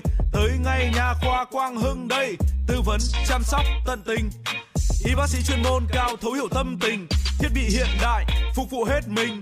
Tới ngay nhà khoa Quang Hưng để tự tin là chính mình. Hiện nay, nhà khoa Quang Hưng đang có chương trình thăm khám và điều trị miễn phí các bệnh răng miệng cho trẻ em dưới mười hai tuổi. Hãy ghé ngay nhà khoa Quang Hưng tại số bốn lô A ba mươi hai, cổng chào khu đô thị Gelesimco A, An Khánh, Hoài Đức, Hà Nội, hoặc số một trăm năm mươi Phan Đình Phùng, thị trấn Phùng, hay ngã ba chợ Tân Lập, Đan Phượng. Chi tiết liên hệ không hai bốn bảy bảy bảy không sáu sáu chín chín hoặc truy cập website nha khoa quang hưng chấm com. Thưa quý vị và các bạn, nhiều năm qua và thậm chí cho đến tận bây giờ, dường như Hà Nội vẫn đang loay hoay tìm lời giải cho bài toán giành lại vỉa hè, bởi cứ sau mỗi đợt ra quân, tình trạng lấn chiếm lại tái diễn. Một trong những nguyên nhân đã được Bí thư Thành ủy Hà Nội chỉ ra đó là thiếu quy hoạch, thiếu công khai, minh bạch. Mặt khác, lòng đường vỉa hè vốn gắn với sinh kế của người dân và cũng phần nào là kinh tế đô thị. Vì vậy, Bí thư Thành ủy Hà Nội đã giao Ủy ban Nhân dân thành phố chỉ đạo các sở chuyên ngành nghiên cứu cho phép kinh doanh vỉa hè, vừa đảm bảo lợi ích sinh kế cho người dân, vừa đảm bảo an ninh trật tự. Nhờ hàng trà đá mà mỗi ngày, bà Nguyễn Thị Thúy Vân kiếm được khoảng ba trăm nghìn đồng, số tiền tạm đủ để lo cho ba đứa cháu nhỏ mồ côi. Nhưng từ khi thành phố ra quân lập lại trật tự vỉa hè, thì số tiền này chỉ còn khoảng năm mươi nghìn đồng. Thì bản thân tôi thì ốm đau bệnh tật, tôi ung thư gan, đúng bố. Là tôi cũng không có nghề nghiệp gì. Năm nay tôi năm mươi sáu tuổi, hoàn cảnh thật sự là khó khăn thì cũng mong sao là các bác là tạo điều kiện cho tôi lơi lỏng để cho tôi ngồi cho có cuộc sống. Là một đô thị lớn nên số người kinh doanh buôn bán gắn với vỉa hè ở Hà Nội rất lớn. Ngoài bán hàng rong thì còn các chủ cửa hàng buôn bán ở mặt phố. Bởi vậy những người sống bám vỉa hè rất mong muốn thành phố sớm có phương án tạo điều kiện cho việc kinh doanh ở vỉa hè. Anh Trần Văn Khôi, một tiểu thương, bày tỏ: Cũng rất là mong các cấp chính quyền cũng nghiên cứu và có một cái phương án để cho giải quyết để cho bà con sớm có một cái khu vực bán hàng theo chính sách mở để cho cái lượng khách du lịch quốc tế người ta đến thì người ta không muốn không nhìn thấy cái cảnh nó đuổi chạy. Thực tế, những quán vỉa hè hay trà đá vỉa hè từ lâu đã gắn với hình ảnh của thủ đô và trở thành một nét hấp dẫn riêng với du khách. Tôi rất thích không khí ở nơi đây, nó thực sự nhộn nhịp. Tôi nghĩ đây là một điều đặc biệt tại Việt Nam. Tôi nghĩ đây là văn hóa đặc trưng của đất nước các bạn. Việc ăn ở trên vỉa hè khiến cho chúng tôi cảm thấy đặc biệt và khác biệt so với những đất nước mà chúng tôi đã đến. Mặc dù thỉnh thoảng cũng có những nơi hỗn loạn vì vẫn có xe cộ qua lại khi chúng tôi đang ngồi, nhưng nói chung là mọi thứ vẫn ổn. Vấn đề kinh tế vỉa hè đã được nhiều lần nhắc tới và cũng đã từng có nghiên cứu chỉ ra kinh doanh trên vỉa hè và cửa hàng, cửa hiệu trên phố đã tạo ra mười một đến mười ba phần trăm giê đê pê cho thành phố. Vì vậy, một số chuyên gia cho rằng, trong bối cảnh cấm hẳn mọi hoạt động kinh doanh lấn chiếm vỉa hè bất khả thi, thì việc quy hoạch và sử dụng cần nhìn nhận một cách hài hòa, đảm bảo cả vấn đề dân sinh là cần thiết. Kiến trúc sư Đào Ngọc Nghiêm, Phó Chủ tịch Hội Quy hoạch và Phát triển Đô thị Việt Nam và Bí thư Thành ủy Hà Nội Đinh Tiến Dũng nhấn mạnh. Phải có nghiên cứu từng tuyến đường và phải giao trách nhiệm cho chính quyền địa phương. Họ có một cái chính sách mời nhân dân đến để góp ý và đồng thời mời các cái nhà khoa học chuyên ngành thì mới có thể đưa ra giải pháp hữu hiệu được. Thành phố văn hiến văn minh hiện đại thì cứ quanh năm suốt tháng đi kiểm tra xử lý vi phạm của người dân thì làm sao mà văn minh văn hiến được. Đề nghị ban sự ủy ban thành phố chỉ đạo các cơ quan liên quan nghiên cứu theo cái hướng lập quy hoạch lòng đường vỉa hè của từng tuyến phố, từng khu vực. Rõ ràng, cuộc chiến giữa mỹ quan đô thị và mưu sinh luôn giằng co và để kết thúc không phải là một sớm một chiều. Bởi vậy, thành phố Hà Nội cũng như các đô thị lớn khác cần một lời giải căn cơ hơn để đảm bảo hài hòa giữa lợi ích, sinh kế của người dân và an ninh trật tự, văn minh đô thị.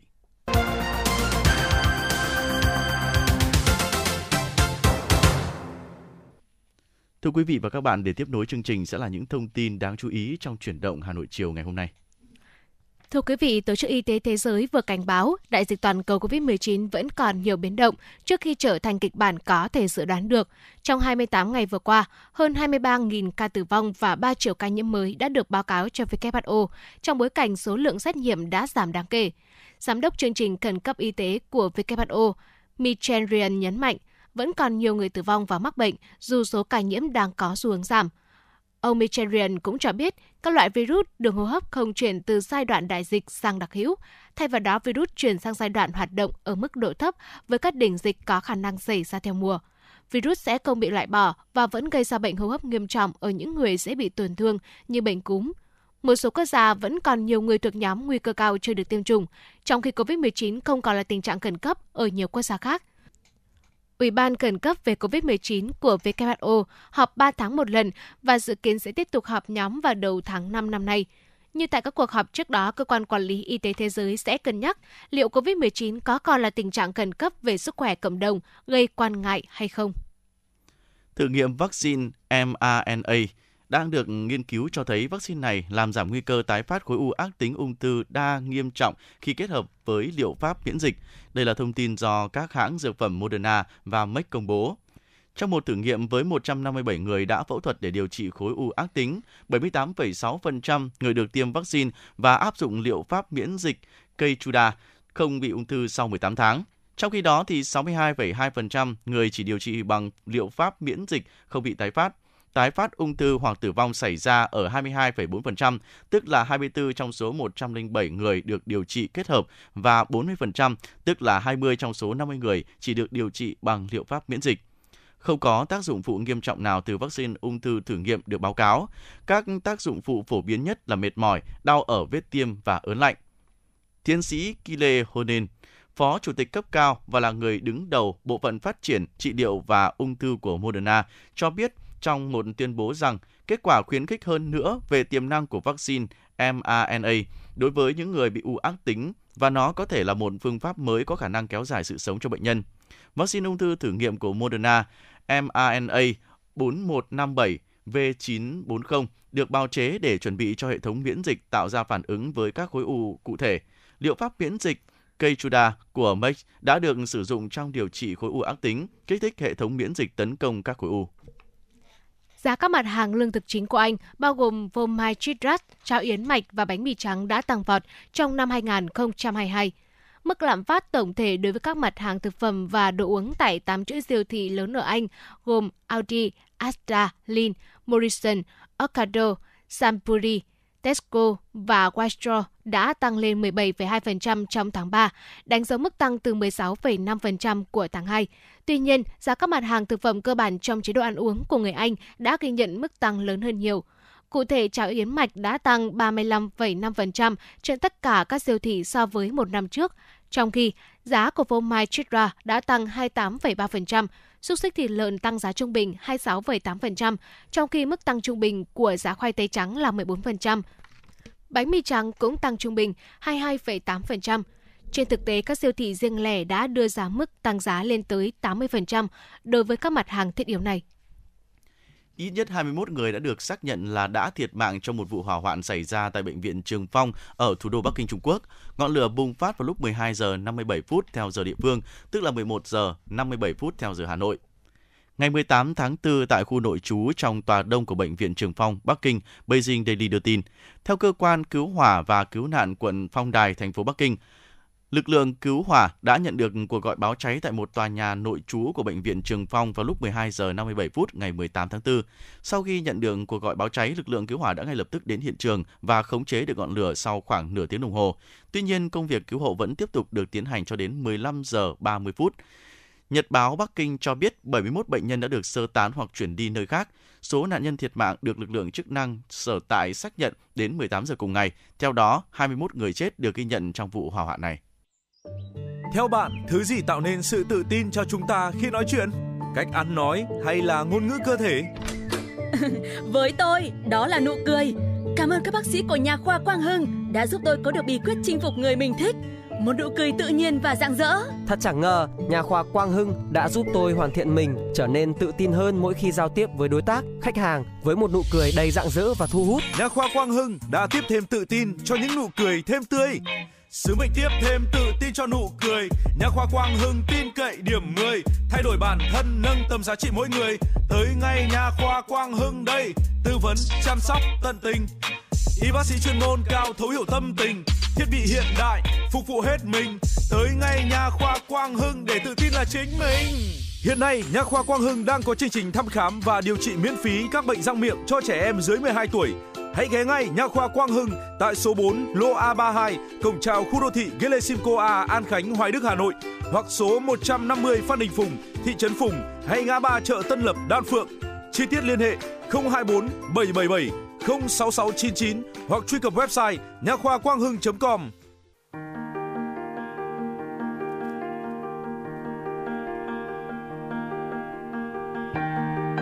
Quý vị và các bạn đang theo dõi kênh ép em chín sáu mê ga héc của Đài Phát thanh Truyền hình Hà Nội. Hãy giữ sóng và tương tác với chúng tôi theo số điện thoại không hai bốn ba bảy bảy ba sáu sáu tám tám. ép em chín sáu, đồng hành trên mọi nẻo đường.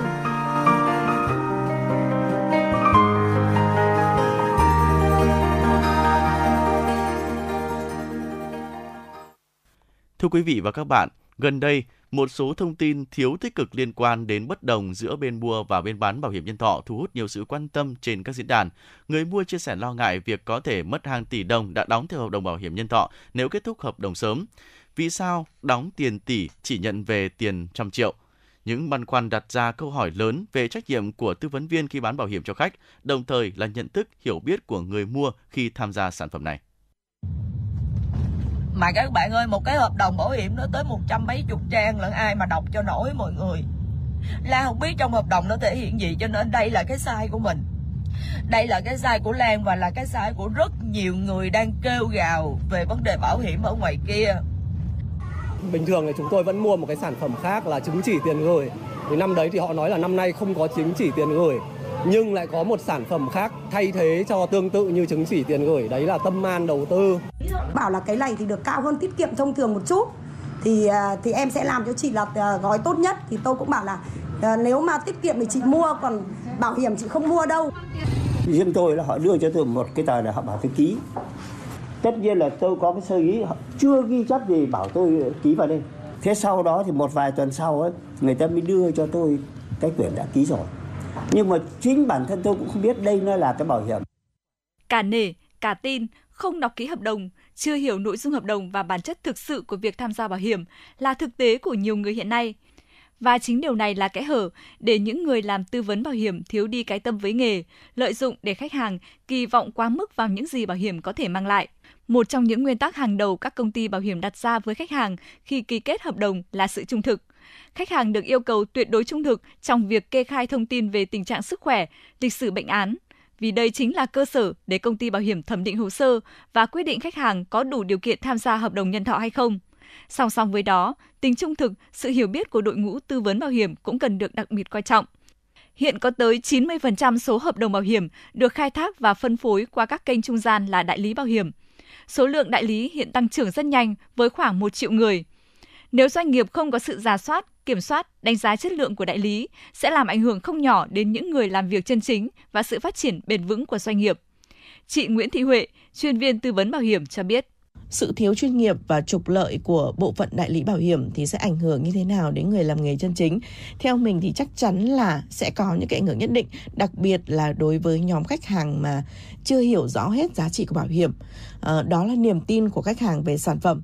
Và rõ ràng là một khi khách hàng đã bị mất niềm tin thì tức là cái cơ hội làm nghề của các bạn tư vấn viên, của đại lý bảo hiểm sẽ bị sụt giảm. Đặc biệt là cái quyền lợi của khách hàng cũng sẽ bị ảnh hưởng, bởi vì khi mà tư vấn viên họ không đặt quyền lợi của khách hàng lên trên hết mà đặt lợi ích của mình lên trên thì đương nhiên khi đó giá trị bảo vệ quyền lợi của khách hàng không phải là cái thứ ưu tiên như đúng giá trị của bảo hiểm. Theo các hợp đồng bảo hiểm nhân thọ, trong ba đến năm năm đầu khi cá nhân tham gia bảo hiểm thì rất nhiều mức phí, nhiều nhất là phí bảo hiểm cơ bản, có thể lên tới sáu mươi đến tám mươi lăm phần trăm phí bảo hiểm năm đầu và giảm dần những năm tiếp theo. Ngoài ra, còn phí bảo hiểm rủi ro, phí quản lý hợp đồng. Vì thế, nếu tất toán, ngừng đóng trước khi hết hạn hợp đồng, số tiền có thể nhận về rất thấp sau khi trừ các loại phí này. Luật sư Đặng Văn Cường, đoàn luật sư thành phố Hà Nội cho biết, nếu chỉ tham gia hợp đồng bảo hiểm thông thường thì tính chất rất đơn giản. Nếu chúng ta tham gia bảo hiểm liên kết đầu tư thì đây là thỏa thuận đầu tư chuyên nghiệp. Người mua phải hết sức cẩn trọng. Những người môi giới họ tư vấn một đằng, trong hợp đồng thể hiện một nẻo, nhưng khách hàng vẫn cứ nhắm mắt vào để mà ký thì rõ ràng là rủi ro thuộc về khách hàng. Thứ hai nữa là nếu quá thời hạn được phép thanh lý hợp đồng rồi mà vẫn tiếp tục duy trì thì rõ ràng là khi có tranh chấp xảy ra, nghĩa vụ chứng minh sẽ thuộc về khách hàng. Khách hàng sẽ phải chứng minh là mình bị lừa dối, uh, thì lúc đó uh, cái hợp đồng đó mới có thể bị vô hiệu. Mua bảo hiểm trước tiên là mua về sự bình an trong tâm trí, rằng nếu có bất kỳ rủi ro nào xảy đến thì chúng ta cũng được bảo vệ. Và vì thế sẽ chẳng có sản phẩm bảo hiểm nào vừa bảo vệ cho chúng ta lại vừa có giá trị sinh lời như một khoản đầu tư.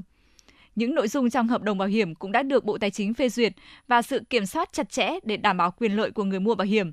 Phần còn lại là trách nhiệm của chính những người mua và đơn vị tư vấn để đảm bảo quyền lợi đó được hiểu và được hưởng một cách tối ưu. Bà Phạm Thu Phương, Phó Cục trưởng Cục Quản lý Giám sát Bảo hiểm Bộ Tài chính nói. Thế thì trong cái thời gian tới khi mà hoàn thiện cái pháp luật về kinh doanh bảo hiểm ý, thì Bộ Tài chính cũng đã dự kiến là đối với những cái sản phẩm phức tạp như sản phẩm bảo hiểm liên kết đơn vị thì sẽ phải ghi âm lại cái các cái nội dung mà tư vấn cho khách hàng, ngoài cái bản tường trình mà đại lý phải viết ra là phải ghi âm lại cái quá trình đó và yêu cầu doanh nghiệp bảo hiểm là phải có một cái sự kiểm tra độc lập về cái công tác tư vấn của khách hàng. Chúng tôi cũng sẽ tập trung thứ nhất là hoàn thiện thêm về cái cơ chế chính sách liên quan đến bảo hiểm. À, theo đó là tập trung hơn nữa vào cái việc mà tăng cường cái trách nhiệm của doanh nghiệp bảo hiểm trong việc kiểm soát cái chất lượng đại lý, chất lượng tư vấn bảo hiểm, đại lý tư vấn bảo hiểm, sẽ quy định thêm những cái trách nhiệm của doanh nghiệp bảo hiểm, tăng cường các cái đoàn thanh tra, kiểm tra, giám sát qua tất cả các cái hình thức. Đấy, cũng không thể là cũng không phải qua những cái báo cáo của doanh nghiệp hay phản ánh của cơ quan, rồi cũng sẽ qua những cái biện pháp nghiệp vụ khác, là người dân cũng cần phải có trách nhiệm với bản thân mình hơn trong cái việc mà đặt bút ký vào những cái hợp đồng bảo hiểm, là cần phải hiểu rõ về các quyền lợi của mình. Chỉ tính riêng bảo hiểm nhân thọ, đến nay Việt Nam mới chỉ có mười một phần trăm dân số tham gia, trong khi đó tại Philippines có khoảng ba mươi tám phần trăm dân số có bảo hiểm, tỷ lệ này tại Malaysia là năm mươi phần trăm, Singapore là tám mươi phần trăm, còn Mỹ có khoảng chín mươi phần trăm. Hiểu đúng và đủ về các loại bảo hiểm, sẽ là bước căn bản để chúng ta có cái nhìn công tâm hơn về các sản phẩm này, cũng như trả lại đúng vai trò của kênh bảo hiểm như một sản phẩm phòng ngừa rủi ro. Sâu xa hơn, nếu biết rõ hơn về từng sản phẩm bảo hiểm, cũng như tìm được đội ngũ tư vấn có tâm và kiến thức sâu sắc về bảo hiểm, sẽ góp phần từng bước hoàn thiện thị trường có rất nhiều tiềm năng và vốn được xem là rất nhân văn này.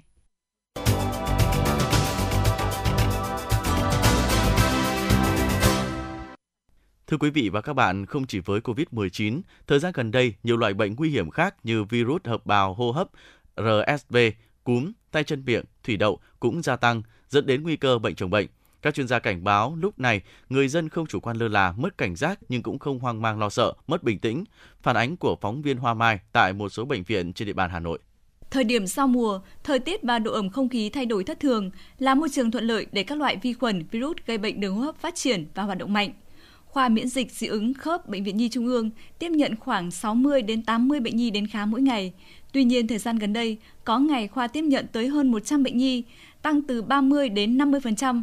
Trong đó có rất nhiều trẻ đến khám vì ho, thở khò khè, thở rít, hen phế quản. Đặc biệt, trong một tháng trở lại đây, số ca nhập viện do virus R S V tại Bệnh viện Nhi Trung ương có chiều hướng gia tăng.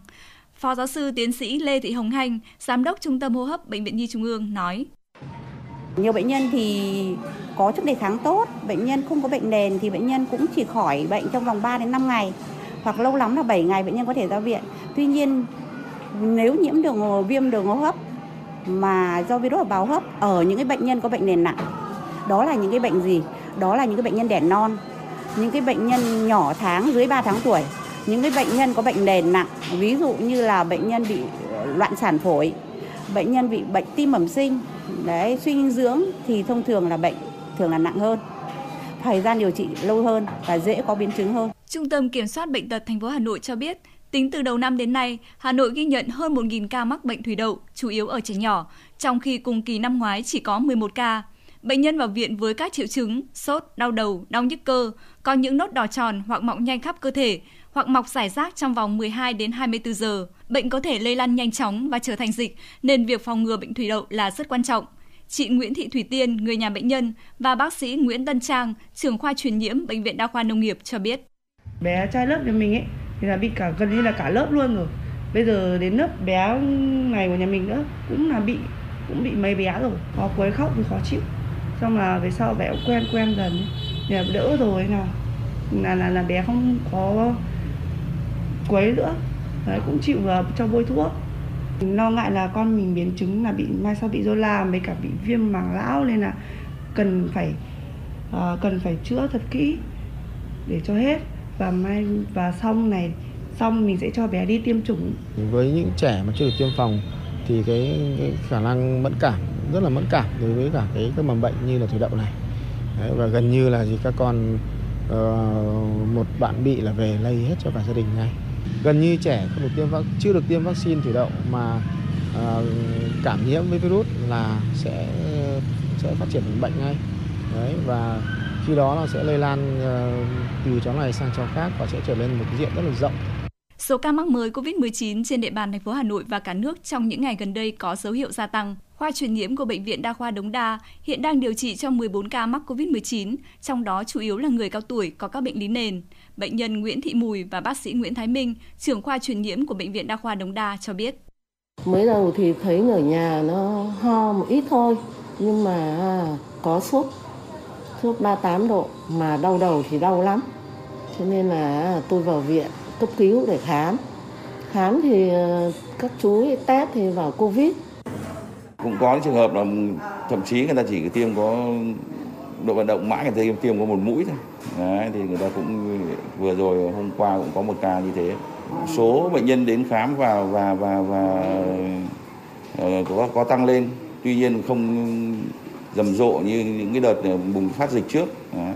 Và thứ hai là số cái ca phải nhập viện, số ca nặng phải nhập viện thì cũng cũng không không nhiều. Để phòng ngừa lây nhiễm bệnh truyền nhiễm, theo các khuyến cáo của bác sĩ, người dân khi ra ngoài cần đeo khẩu trang, vệ sinh tay thường xuyên, tránh tiếp xúc với người có biểu hiện nhiễm bệnh.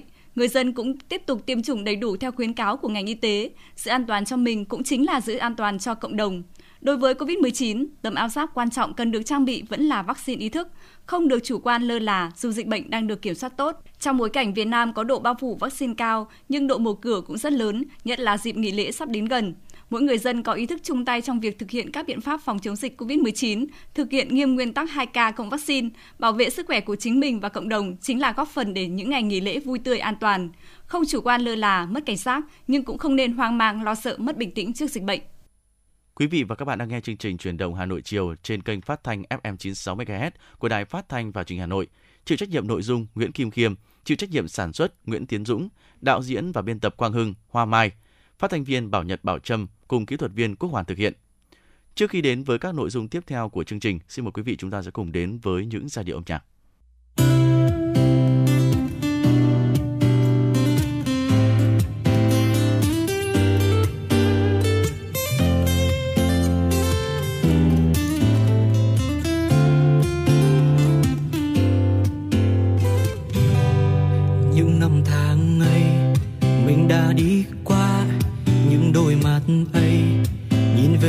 Xa dù có bao gian khó hãy nhớ nụ cười là món quà, la la la la la la. Đời đổi thay, thế giới vẫn quay, tuổi thanh xuân như gió như mây, cười thật tươi lên khi đôi môi ta còn đó mong năm tháng ấy quay lại được không. Những tháng ngày năm đó ta đã thật tươi, mười tám đôi mươi nhưng nụ cười đẹp nhất đời. Dẫu gian khó, dẫu phong ba, hiên ngang bước sóng gió sẽ qua. Những tháng ngày năm đó anh cũng cười thật tươi. Có đôi lời yêu em anh vẫn chưa dám ngỏ lời. Yêu bầu trời năm ấy cũng an vẹt nắng ở cuối trời, vẫn nhớ bóng dáng đôi mươi. Xuân ơi, thích thì cứ bước, chẳng sợ ai chê. Đam mê phía trước, đừng đợi chờ lên thế. Mơ và hay cứ ước thanh xuân cùng làm điều phi thường. Hẹn gặp nhau ở cuối con đường. Đời đổi thay, thế giới vẫn quay. Tuổi thanh xuân như gió như mây. Cười thật tươi lên khi đôi môi ta còn đó mong năm tháng ấy quay lại được không. Những tháng ngày năm đó ta đã cười thật tươi, mười tám đôi mươi nhưng nụ cười đẹp nhất đời. Dẫu gian khó, dẫu phong ba, hiên ngang bước sóng gió sẽ qua. Những tháng ngày năm đó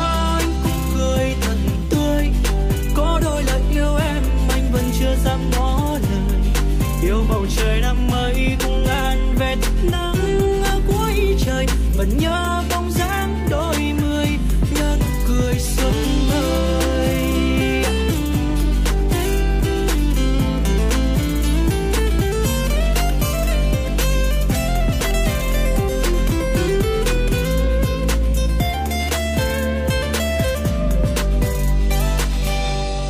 Đã bay xa rồi, thời thanh xuân tươi nồng của tôi phải sống hạnh phúc, nước mắt không rơi. Sau này ta sẽ có tất cả, nhưng không có chúng ta.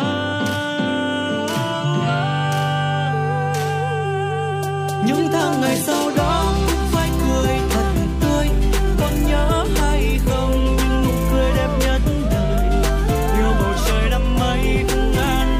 Nắng ở cuối trời vẫn nhớ bóng dáng đôi mươi, nhớ nụ cười xuân thời. Na na na, how wow, yeah, hey hey hey,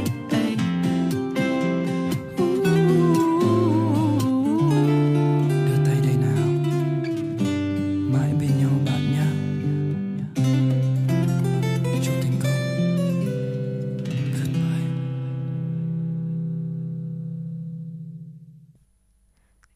Thưa quý vị và các bạn, cùng quay trở lại với những chuyên mục tiếp theo của Chuyển động Hà Nội chiều. Thưa quý vị, với hơn một nghìn năm tuổi, Thăng Long Hà Nội là nơi hội tụ kết nối những mạch nguồn lịch sử và tinh hoa của dân tộc Việt Nam, tỏa sáng tinh thần yêu nước, yêu hòa bình. Hà Nội tự hào là thành phố di sản với hệ thống năm nghìn chín trăm hai mươi hai di tích văn hóa, một nghìn bảy trăm chín mươi ba di sản văn hóa phi vật thể. Trong đó có nhiều di sản được UNESCO ghi danh là di sản văn hóa thế giới. Là nơi gặp gỡ Đông Tây, Hà Nội là thành phố của sự đa dạng với hệ thống di sản dày đặc, cơ sở từng văn hóa phong phú, mạng lưới làng nghề thủ công rộng khắp cùng cộng đồng sáng tạo mới mẻ tiềm năng. Lợi thế này đưa Hà Nội trở thành nơi nuôi dưỡng, hội tụ, thúc đẩy cảm hứng sáng tạo, lan tỏa trong xã hội. Khu di tích Phủ Chủ tịch, khu phố cổ Hồ Hoàn Kiếm, Hoàng Thành Thăng Long, di tích Văn Miếu, Quốc Tử Giám, Làng Cổ ở Đường Lâm, Chùa Hương đã từng bước được đầu tư bài bản, đưa vào khai thác trong các tour du lịch văn hóa di sản. Cùng với đó là những di sản kiến trúc, lối sống, lễ hội, văn hóa ẩm thực độc đáo, hấp dẫn du khách bốn phương. Hà Nội còn tập trung số lượng làng nghề nhiều nhất cả nước, với trên một nghìn ba trăm năm mươi làng nghề và làng có nghề chiếm năm mươi chín phần trăm tổng số làng có nghề của toàn quốc. Trong đó tiêu biểu như gốm sứ Bát Tràng, dệt lụa Vạn Phúc, mây che đan Phú Vinh. Từ những tiềm năng này, Hà Nội đang xây dựng thành các sản phẩm du lịch văn hóa đặc trưng thu hút du khách. Du lịch văn hóa phát triển thì các giá trị văn hóa truyền thống được bảo tồn phát huy. Điển hình ở Hà Nội, các đơn vị nghệ thuật truyền thống như nhà hát múa rối Thăng Long đã hoạt động kinh doanh rất tốt, thu hút hàng trăm ngàn lượt khách hàng năm, là điểm đến không thể thiếu của bất cứ du khách nước ngoài nào khi tham quan thủ đô Hà Nội. Nhà hát giới thiệu tới du khách chương trình múa rối nước đặc sắc độc đáo, du khách thêm hiểu về đất nước, con người và văn hóa Việt Nam. Chương trình nghệ thuật, du lịch thực cảnh được đầu tư quy mô ấn tượng như tinh hoa Bắc Bộ. Phó giáo sư tiến sĩ Bùi Hoài Sơn, Ủy viên Thường trực Ủy ban Văn hóa Giáo dục của Quốc hội cho biết. Chúng ta nói về Hà Nội, chúng ta nói về niềm tự hào văn hóa, chúng ta nói về một cái trung tâm văn hóa của cả nước có thể lan tỏa những giá trị văn hóa cho, cho đất nước và là niềm tự hào cho đất nước. Và đó cũng là cái vốn văn hóa rất là tốt để khi chúng ta khai thác cho sự phát triển đất nước ấy, thì chúng ta có thể có được một cái chỗ dựa vững chắc để tạo ra những cái lợi thế cho riêng mình. Khi chúng ta xây dựng và phát triển các ngành công nghiệp văn hóa chẳng hạn, có bốn cái yếu tố vô cùng quan trọng. Thứ nhất là tài năng sáng tạo của các nghệ sĩ, thứ hai là vốn văn hóa, thứ ba là công nghệ và thứ tư là kỹ năng kinh doanh. Thì ở đây cái yếu tố vốn văn hóa của chúng ta là vô cùng phong phú rồi.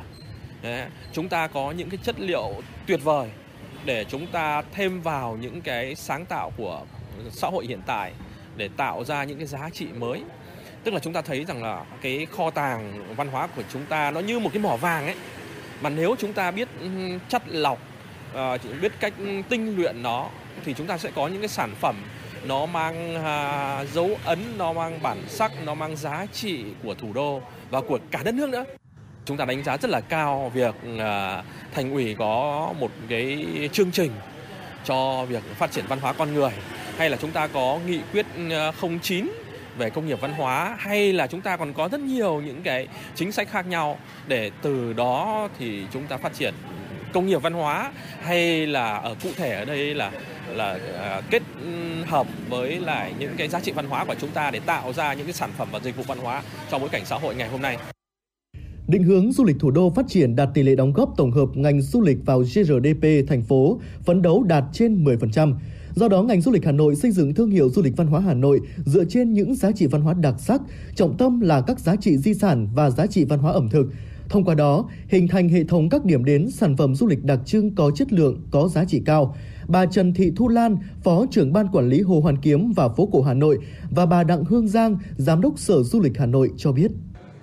Với những cái uh, chủ trương, với những cái kế hoạch thì chúng tôi sẽ đẩy mạnh vào những cái hoạt động cụ thể và xây dựng những cái tour du lịch để giới thiệu những cái điểm đến của khu phố cổ Hà Nội gắn với cả cái điểm của Bảo tàng Lịch sử Quốc gia là nằm trên cái địa bàn là một trong những cái điểm đến của uh, thủ đô Hà Nội và của quận Hoàn Kiếm.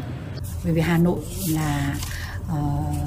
có truyền thống văn hóa cũng như có các loại hình văn hóa rất là đặc sắc lâu đời, à, có các cái di tích lịch sử, uh, rất nhiều di tích lịch sử uh, được uh, UNESCO công nhận và cũng được trải qua các năm, được gìn giữ qua rất là nhiều năm. Thì đấy là một cái vốn về văn hóa lịch sử rất là lớn của du lịch thủ đô. Thế rồi uh, các cái di tích uh, của chúng ta cũng được rất là được quan tâm, thành phố quan tâm để có những cái tu bổ tôn tạo. Thế thì trong cái thời gian tới thì cái loại hình du lịch đô thị bao gồm du lịch văn hóa, di tích di sản, du, du lịch lịch sử, rồi du lịch hội nghị hội thảo sẽ được quan tâm. Với cái sự quan tâm như vậy thì có cái hướng để có những cái đầu tư, định hướng cho các doanh nghiệp có cái đầu tư và có các cái cơ chế chính sách hỗ trợ những cái ưu đãi.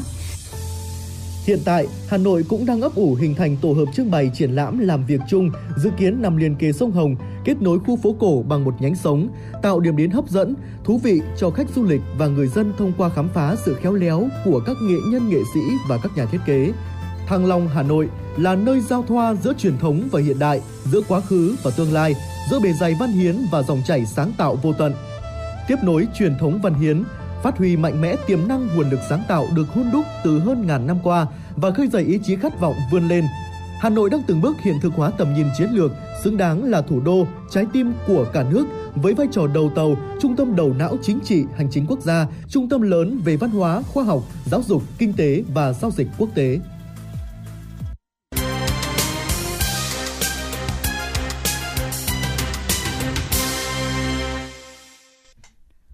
Thưa quý vị và các bạn, nhằm thu hút du khách và tạo thêm những sản phẩm du lịch độc đáo, giàu trải nghiệm, đáp ứng nhu cầu của khách du lịch, Sở Du lịch Hà Nội sẽ phối hợp với Ủy ban nhân dân huyện Quốc Oai tổ chức chương trình Hành trình du lịch văn hóa lịch sử và công bố quyết định công nhận điểm du lịch di tích quốc gia đặc biệt Chùa Thầy Quốc Oai Hà Nội hai không hai ba. Trước dịp lễ hội Chùa Thầy và dịp nghỉ lễ ba mươi tháng tư, mùng một tháng năm, đây là hoạt động nhằm bảo tồn, tôn vinh và phát huy các giá trị lịch sử, văn hóa truyền thống của quần thể di tích quốc gia đặc biệt Chùa Thầy, đồng thời kết nối khai thác và phát triển các sản phẩm du lịch văn hóa lịch sử của thủ đô, tiếp tục xây dựng hình ảnh du lịch Hà Nội là điểm đến an toàn, thân thiện, chất lượng, hấp dẫn, qua đó góp phần tích cực vào phục hồi phát triển du lịch Việt Nam, đóng góp vào sự phát triển kinh tế xã hội của thủ đô. Lễ khai mạc chương trình Hành trình du lịch văn hóa lịch sử và công bố quyết định công nhận điểm du lịch di tích quốc gia đặc biệt Chùa Thầy Quốc Oai Hà Nội năm hai không hai ba sẽ diễn ra vào lúc mười chín giờ ba mươi phút ngày hai mươi mốt tháng tư tại sân Chùa Cả thuộc di tích quốc gia đặc biệt Chùa Thầy, huyện Quốc Oai, Hà Nội. Nhân sự kiện này, phóng viên Hoa Mai đã có cuộc trò chuyện với ông Phùng Quang Thắng, Chủ tịch Hiệp hội Lữ hành Hà Nội về cơ hội phát triển loại hình du lịch văn hóa tại huyện Quốc Oai nói riêng và Hà Nội nói chung. Mời quý thính giả cùng lắng nghe. Trân trọng cảm ơn ông Phùng Quang Thắng đã nhận lời trả lời phỏng vấn của Đài Phát thanh và Truyền hình Hà Nội. Thưa ông, theo ông, việc đẩy mạnh loại hình du lịch văn hóa sẽ mang đến những cơ hội gì cho việc thúc đẩy nền công nghiệp văn hóa của thủ đô Hà Nội ạ? Thủ đô Hà Nội là một địa phương có rất nhiều những cái giá trị và tiềm năng về du lịch văn hóa. Thứ nhất là là cái trung tâm về văn hóa, kinh tế, chính trị của cả nước. Thứ hai là nằm trong một cái vùng đồng bằng sông Hồng rất rộng lớn và rất đa dạng về văn hóa, và có thể nói rằng là cái lịch sử của Việt Nam nói chung và của thủ đô Hà Nội nói riêng đã tạo ra một cái bề dày về văn hóa, và đấy chính là những cái nền tảng để cho các doanh nghiệp du lịch có thể phát huy để xây dựng thành những cái sản phẩm du lịch cung cấp cho cho cho cho du khách, có thể trong nước hay là quốc tế. Và với cái cái cái cái cái cái vai trò vừa là trung tâm vừa là cái địa điểm có cái lịch sử lâu đời như vậy thì rõ ràng rằng là cái việc phát huy cái giá trị văn hóa của thủ đô hết sức là quan trọng trong vấn đề phát triển du lịch của thủ đô Hà Nội. Và với cái bề rộng của thủ đô, một là một trong thủ đô lớn của thế giới, rồi là đa dạng về uh, văn hóa, rồi thì rồi là rất là phong phú về những cái địa danh lịch sử. Uh, tất cả những cái điều đó sẽ uh, cần phải có một cái sự uh, khai thác, phát huy uh, tối ưu tất cả những cái hoạt động liên quan đến phát huy cái giá trị di sản văn hóa, bởi vì thực ra là nó quá nhiều. Thì bây giờ cái vấn đề là chúng ta khai thác như thế nào để cho uh, du khách quốc tế hay nội địa đến với thủ đô thấy một cái bức tranh rất là tổng thể, rất là đa dạng và rất đặc sắc. Và cái việc đa dạng đấy nó sẽ giúp cho cái du lịch thủ đô có thể thu hút khách đến với thủ đô nhiều lần, chứ không phải một lần. Một lần khó có thể khám phá tất cả những cái nét văn hóa, những cái đặc cái sắc đó, mà cái quan trọng là chúng ta phải tổ chức hoạt động đến đâu chúng ta có uh, những cái đi hoạt động mang lại cái tính hấp dẫn của nó và luôn luôn tạo cho khách ở một cái uh, tình trạng là luôn luôn thiếu thời gian để đến với thủ đô Hà Nội, thì đấy mới là cái cách mà chúng ta khai thác uh, uh, tốt cái giá trị văn hóa của thủ đô Hà Nội. Vào ngày hai mươi mốt tháng tư thì điểm du lịch Chùa Thầy của huyện Quốc Oai Hà Nội sẽ tổ chức lễ khai mạc chương trình hành trình du lịch văn hóa lịch sử và công bố quyết định công nhận điểm du lịch di tích quốc gia đặc biệt. Ông đánh giá như thế nào về cơ hội mở ra đối với huyện Quốc Oai trong việc liên kết phát triển du lịch văn hóa? À, Hà Nội thì từ trước nay mới đang chỉ khai thác được các khu vực trung tâm, gồm có bốn quận nội thành thôi, là gồm có khu vực phố cổ là quận Hoàn Kiếm, rồi là quận Ba Đình, quận Đống Đa và cả quận Hai Bà Trưng. Ở Hà Nội còn rất nhiều những cái quận và huyện xung quanh Hà Nội là có những cái tiềm năng về du lịch, về văn hóa khác nhau. Và ở Hà Nội thì chúng ta thấy rằng là chúng ta có thể chia làm có thể là nhiều cái trục phát triển du lịch khác nhau. Ví dụ như là cái trục mà hướng về phía tây của thành phố là nối trung tâm thành phố với Ba Vì. Đấy là một cái trục, trên trục đấy thì có rất nhiều những điểm du lịch hay là cái di sản xung quanh, và trong đó có Chùa Thầy là cái địa điểm mà nằm trên một cái trục nối trung tâm với phía tây của thành phố. Và phát huy cái giá trị của mỗi một cái điểm du lịch ở địa phương ấy, thì nó sẽ tạo ra những cái sản phẩm du lịch khác nhau với những cái nhãn hiệu khác nhau, và những cái giá trị của di sản địa phương nó sẽ tạo ra cái thương hiệu cho một cái điểm đến du lịch, mà cụ thể là điểm đến du lịch của chùa, chùa Thầy. Và từ cái cái, cái cái cái cái thương hiệu của sản phẩm du lịch đó sẽ đóng góp vào làm thương hiệu chung cho thủ đô Hà Nội. Thế do vậy là cái uh, thương hiệu của sản phẩm du lịch của mỗi một địa phương nó rất quan trọng trong đối với việc xây dựng hình ảnh của một điểm đến, chính là thương hiệu của điểm đến. Thì ngoài cái trục đấy ra thì nó còn có những trục khác, ví dụ như là trục về phía nam nối trung tâm với Mỹ Đức, Chùa Hương, rồi là có thể dài hơn sang các tỉnh khác như là Hà Nam, rồi là Ninh Bình, rồi là cái trục lên phía đông bắc, ví dụ lên thành Cổ Loa, rồi là Sóc Sơn. Nó là những cái trục mà du lịch mà chúng ta nên là phát triển theo cái hình thức là tuyến du lịch thủ đô. Trong trên cái tuyến đó thì có nhiều những cái địa danh mà nó xung quanh cái cái cái cái trục phát triển đấy, để chúng ta có thể là à, tạo ra một cái bức tranh rất tổng thể nhưng mà rất dễ nhận biết cho du khách. Tại vì là với cái cái cái cái, cái địa bàn rộng lớn như vậy thì không thể nào trong hai ba ngày mà khách có thể đi đi tham quan hết hoặc khám phá hết thủ đô Hà Nội. Cái mấu chốt ở đây là gì? Chúng ta cần phải tạo ra cái một cái bức tranh nó rất là nét theo từng cái khu vực một, để khách dễ nhận biết và dễ nhận dạng là khi đến với thủ đô Hà Nội thì chúng ta khám phá những gì và chúng ta bắt đầu từ đâu, và chúng ta sẽ có những cái lộ trình để khám phá thủ đô như thế nào. Và chắc hẳn là đối với du khách nội địa thì có rất nhiều cơ hội có thể quay đi quay lại nhiều lần. Do vậy là cái đấy là một cái mà chúng ta có thể khai thác những giá trị ở khắp các địa bàn trên thủ đô Hà Nội. Còn đối với khách quốc tế thì người ta cũng có thể không để đến nhiều lần như khách du lịch nội địa, nhưng làm thế nào đó người ta luôn luôn ước muốn là có lần thứ hai, có lần thứ ba đến với thủ đô Hà Nội, thì lúc đấy chúng ta mới nói được rằng là chúng ta đã phát huy được cái giá trị di sản ở cái mức độ là rất hấp dẫn để thu hút khách. Theo ông, truyền thông sẽ có vai trò thúc đẩy cái sự phát triển của du lịch văn hóa như thế nào trong cái bối cảnh hiện nay ạ? Các đơn vị quản lý điểm du lịch hay là các điểm di sản cũng như các doanh nghiệp có thể là hợp tác xây dựng ra các sản phẩm du lịch hấp dẫn rồi. Tuy nhiên là để có thể kết nối giữa cung và cầu thì cái vai trò của truyền thông du lịch rất là quan trọng, và trong đó thì có các hãng truyền thông, có các đơn vị truyền thông, cũng như là bản thân uh, uh, bản thân là uh, cái sản phẩm đó nó tự truyền thông được cho mình bằng cái việc truyền thông truyền miệng qua những cái khách đã từng trải nghiệm. Thì nhưng cái việc dẫn dắt truyền truyền thông của các đơn vị truyền thông rất quan trọng mà trong cái vấn đề tiếp cận của các sản phẩm du lịch đó với khách hàng. Và ở đây thì rõ ràng là truyền thông thì nó mang một vai trò làm ngắn cái khoảng cách giữa cung và cầu với nhau, và thậm chí là tiếp cận cung và cầu. Thì cái các đơn vị truyền thông là những cái đơn vị dẫn dắt định hướng cho cái luồng khách du lịch đến một cái địa điểm. Dạ vâng, xin trân trọng cảm ơn ông. Vâng, thưa quý vị, trong khuôn khổ lễ khai mạc chương trình hành trình du lịch văn hóa lịch sử sẽ có hoạt động trình diễn hoạt cảnh Một ngày khám phá Quốc Oai, tôn vinh các loại hình di sản văn hóa phi vật thể của Quốc Oai, giới thiệu các điểm du lịch văn hóa lịch sử của thủ đô, công bố quyết định công nhận điểm du lịch di tích quốc gia đặc biệt Chùa Thầy và khu vực núi đá Sài Sơn, Quốc Oai, Hà Nội. Thả đèn hoa đăng, bên cạnh đó còn có trưng bày giới thiệu sản phẩm du lịch văn hóa lịch sử của thủ đô diễn ra tại khu di tích quốc gia đặc biệt Chùa Thầy từ chín giờ đến mười bảy giờ ngày hai mươi hai tháng tư. Tại đây sẽ có các gian hàng giới thiệu tour tuyến du lịch văn hóa lịch sử, du lịch nghỉ dưỡng, giải trí, du lịch nông nghiệp nông thôn với các chương trình khuyến mại kích cầu dành cho khách du lịch của khu du lịch sinh thái vui chơi giải trí Tuần Châu Hà Nội và các doanh nghiệp lữ hành.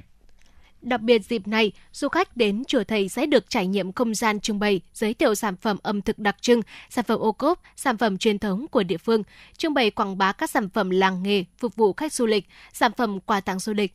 Hưởng ứng chương trình, hành trình du lịch văn hóa lịch sử và công bố quyết định công nhận điểm du lịch di tích quốc gia đặc biệt Chùa Thầy Quốc Oai Hà Nội hai không hai ba và khởi động mùa du lịch hè.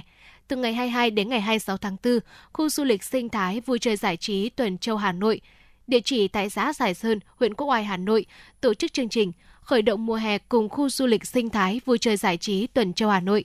Chương trình gồm có biểu diễn thực cảnh tinh hoa Bắc Bộ lúc mười chín giờ ba mươi phút ngày hai mươi hai, hai mươi lăm, hai mươi chín tháng tư và chương trình giảm giá đặc biệt cho du khách đến tham quan lễ hội Chùa Thầy. Ngoài ra còn có khai mạc hát chèo, hát quan họ, thi dân vũ, thi bóng chuyền hơi, múa lân tại khu vực bùng binh cá heo và biểu diễn hải cẩu, cùng các hoạt động trải nghiệm dịch vụ, trải nghiệm trò chơi dân gian khác diễn ra đồng thời tại khu du lịch sinh thái vui chơi giải trí Tuần Châu Hà Nội được giảm năm mươi phần trăm giá vé. Lễ hội Chùa Thầy năm hai không hai ba dự kiến diễn ra từ ngày hai mươi hai đến ngày hai mươi sáu tháng tư tại sân chùa Cả thuộc di tích quốc gia đặc biệt Chùa Thầy, huyện Quốc Oai, Hà Nội. Các chương trình chính của lễ hội gồm chương trình khai hội, lễ mộc dục, lễ phục nghinh bài vị, lễ cúng yên vị, lễ tế và lễ rước của các thôn. Trong khuôn khổ lễ hội còn tổ chức các trò chơi dân gian như cờ tướng, cờ người, đánh đu và các chương trình nghệ thuật biểu diễn múa rối nước, hát chèo, hát tuồng, hát rô, hát dân ca và cồng chiêng. Quý vị hãy sắp xếp lịch trình và đừng bỏ lỡ cơ hội trải nghiệm những điều thú vị tại Chùa Thầy Quốc Oai trong những ngày tới quý vị nhé. Quý vị và các bạn đang nghe chương trình Chuyển động Hà Nội chiều. Tiếp theo chương trình là một số tin tức do chúng tôi vừa cập nhật. Thưa quý vị, sáng nay, Thứ trưởng Bộ Tư pháp Nguyễn Thanh Tịnh thông tin, từ đầu năm hai không hai hai đến nay, Bộ Tư pháp thẩm định trên năm trăm tám mươi mốt thủ tục hành chính tại đề nghị dự án dự thảo văn bản quy phạm pháp luật. Trong đó, riêng năm hai không hai hai, thẩm định một trăm bảy mươi ba thủ tục hành chính tại đề nghị dự án luật, ba trăm chín mươi hai thủ tục hành chính tại dự thảo nghị định, tám thủ tục hành chính tại dự thảo quyết định của Thủ tướng Chính phủ, tám thủ tục hành chính tại dự thảo thông tư của Bộ trưởng. Theo Thứ trưởng Nguyễn Thanh Tịnh, quá trình triển khai, kiểm soát chất lượng quy định thủ tục hành chính, Bộ Tư pháp nhận thấy vẫn còn hồ sơ gửi cơ quan thẩm định chưa tuân thủ đúng quy định. Điển hình là báo cáo đánh giá tác động của chính sách không có nội dung đánh giá tác động thủ tục hành chính, không có bản đánh giá thủ tục hành chính trong hồ sơ dự án. Dự thảo văn bản quy phạm pháp luật, chất lượng một số bản đánh giá tác động thủ tục hành chính vẫn còn hình thức. Đáng chú ý, việc tiếp thu, giải trình ý kiến thẩm định về quy định thủ tục hành chính của một số cơ quan lập đề nghị, cơ quan chủ trì soạn thảo chưa thật sự thỏa đáng. Để tiếp tục nâng cao chất lượng thẩm định, Thứ trưởng Bộ Tư pháp cho rằng các bộ, cơ quan ngang bộ, địa phương cần tiếp tục thực hiện nghiêm các quy định của luật ban hành văn bản quy phạm pháp luật, các văn bản hướng dẫn thi hành và chỉ đạo của Thủ tướng Chính phủ về nâng cao chất lượng công tác xây dựng, hoàn thiện hệ thống pháp luật và tăng cường hiệu quả thi hành pháp luật tại các cuộc họp chuyên đề của Chính phủ về công tác xây dựng pháp luật. Ngoài ra, cần nâng cao năng lực của công chức trong thẩm định. Chào mừng Ngày sách và Văn hóa đọc Việt Nam hai mươi mốt tháng tư, Ngày sách và Bản quyền Thế giới hai mươi ba tháng tư. Sáng nay, Thư viện Quốc gia Việt Nam khai mạc các hoạt động Ngày sách và Văn hóa đọc hai không hai ba với chủ đề Sách cho tôi cho bạn tại địa chỉ ba mươi mốt Tràng Thi, Hoàn Kiếm, Hà Nội. Ngày sách và văn hóa đọc hai không hai ba tại Thư viện Quốc gia Việt Nam diễn ra với các hoạt động đa dạng sôi nổi. Từ ngày mười chín đến ngày hai mươi chín tháng tư, thu hút đông đảo bạn đọc nhiều lứa tuổi. Trong đó có triển lãm sách Khát vọng vươn tới những tầm cao, giới thiệu một nghìn cuốn sách theo bốn nội dung: đề cương về văn hóa Việt Nam và các quan điểm chỉ đạo của Đảng, Nhà nước về xây dựng và phát triển văn hóa Việt Nam, các chặng đường văn hóa Việt Nam, giải thưởng sách quốc gia và những đóng góp tích cực trong phát triển văn hóa đọc. Sách và văn hóa đọc, nhận thức, đổi mới, sáng tạo. Trong khuôn khổ Ngày sách và văn hóa đọc hai không hai ba, còn có các hoạt động sau đây: đọc sách sáng tạo, khám phá thư viện số, thi kể chuyện theo sách bằng tiếng Anh, thi vẽ tranh theo sách, trò chơi trí tuệ, mảnh ghép tri thức, huấn luyện trí tuệ siêu đọc sách. Thư viện Quốc gia Việt Nam cũng tiếp nhận sách tài trợ từ các cơ quan, tổ chức, cá nhân trong và ngoài nước, đồng thời trao tặng sách của các nhà xuất bản, nhà sách, tổ chức và cá nhân cho trường học, thư viện vùng sâu vùng xa trên cả nước. Sáng nay, Viện Kiểm sát Nhân dân tối cao tống đạt cáo trạng truy tố năm mươi tư bị can trong vụ đưa, nhận, môi giới hối lộ, lợi dụng chức vụ quyền hạn trong khi thi hành công vụ và lừa đảo chiếm đoạt tài sản xảy ra tại Bộ Ngoại giao, Hà Nội và một số tỉnh. Tổng cộng hai mươi mốt người lợi dụng chức vụ đã nhận hối lộ gần một trăm tám mươi tỷ đồng. Theo điều tra, đây là vụ án đặc biệt nghiêm trọng xảy ra khi dịch covid mười chín bùng phát nên được đặc biệt quan tâm. Các bị can lợi dụng dịch bệnh bất chấp quy định để trục lợi. Khi điều tra vụ án, hai người còn nhận tiền để chạy án. Việc này gây thiệt hại tài sản, làm giảm uy tín của cơ quan nhà nước nói chung và cơ quan tố tụng nói riêng, cần xử lý nghiêm.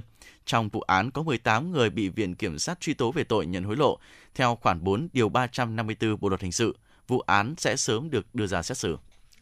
Công an quận Hoàng Mai, Hà Nội vừa ra quyết định tạm giữ hình sự Hoàng Xuân Hiếu sinh năm một nghìn chín trăm chín mươi ba ở phường Láng Thượng, quận Đống Đa, Hà Nội, có một tiền án về tội trộm cắp tài sản, và Bùi Văn Thành sinh năm một nghìn chín trăm tám mươi tám ở xã Di Trạch, huyện Hoài Đức, Hà Nội để làm rõ hành vi trộm cắp. Tổng cộng Hiếu và Thành đã trộm cắp năm lần, đục mười hai chiếc xe đạp. Sau khi trộm cắp xe, Hiếu chụp ảnh xe rồi đăng bán trên nhóm Facebook, thanh lý xe đạp cũ và mới giá rẻ toàn quốc. Tổng cộng Hiếu đã bán được sáu chiếc xe với số tiền khoảng hai mươi triệu đồng, chia nhau tiêu xài cá nhân. Sau khi bán được xe, Hiếu đã xóa bài đăng trên nhóm này, còn lại sáu chiếc để tại nhà Thành. Hiện vụ việc đang được điều tra mở rộng. Những thông tin vừa rồi cũng đã khép lại thời lượng của Chuyển động Hà Nội chiều ngày hôm nay. Mọi ý kiến đóng góp cho chương trình xin mời quý vị hãy gửi đến email tin tức f m chín sáu a còng gmail chấm com hoặc gọi đến số tổng đài không hai bốn ba bảy bảy ba sáu sáu tám tám. Xin kính chào tạm biệt và hẹn gặp lại quý vị trong những chương trình tiếp theo.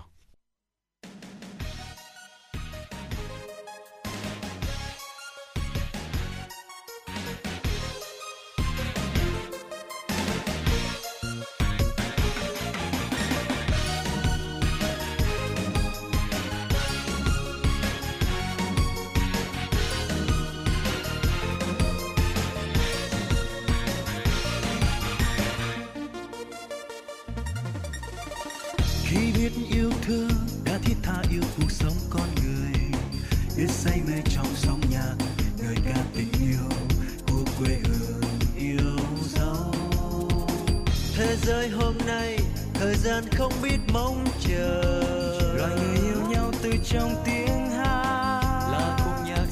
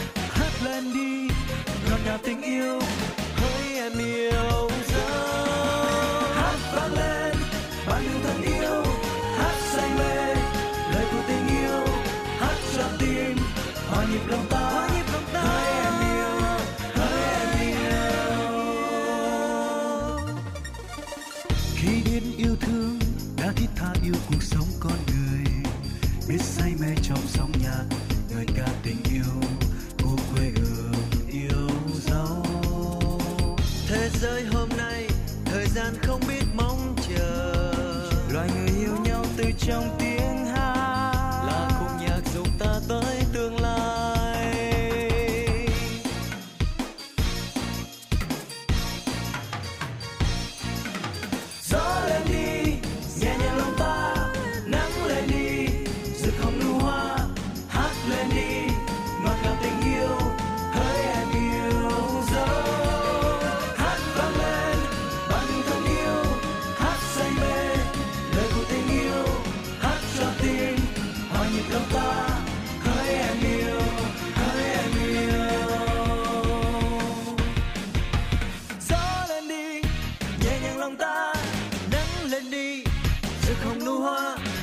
lên đi, ngọt ngào tình yêu, hỡi em yêu dấu. Hát vang lên.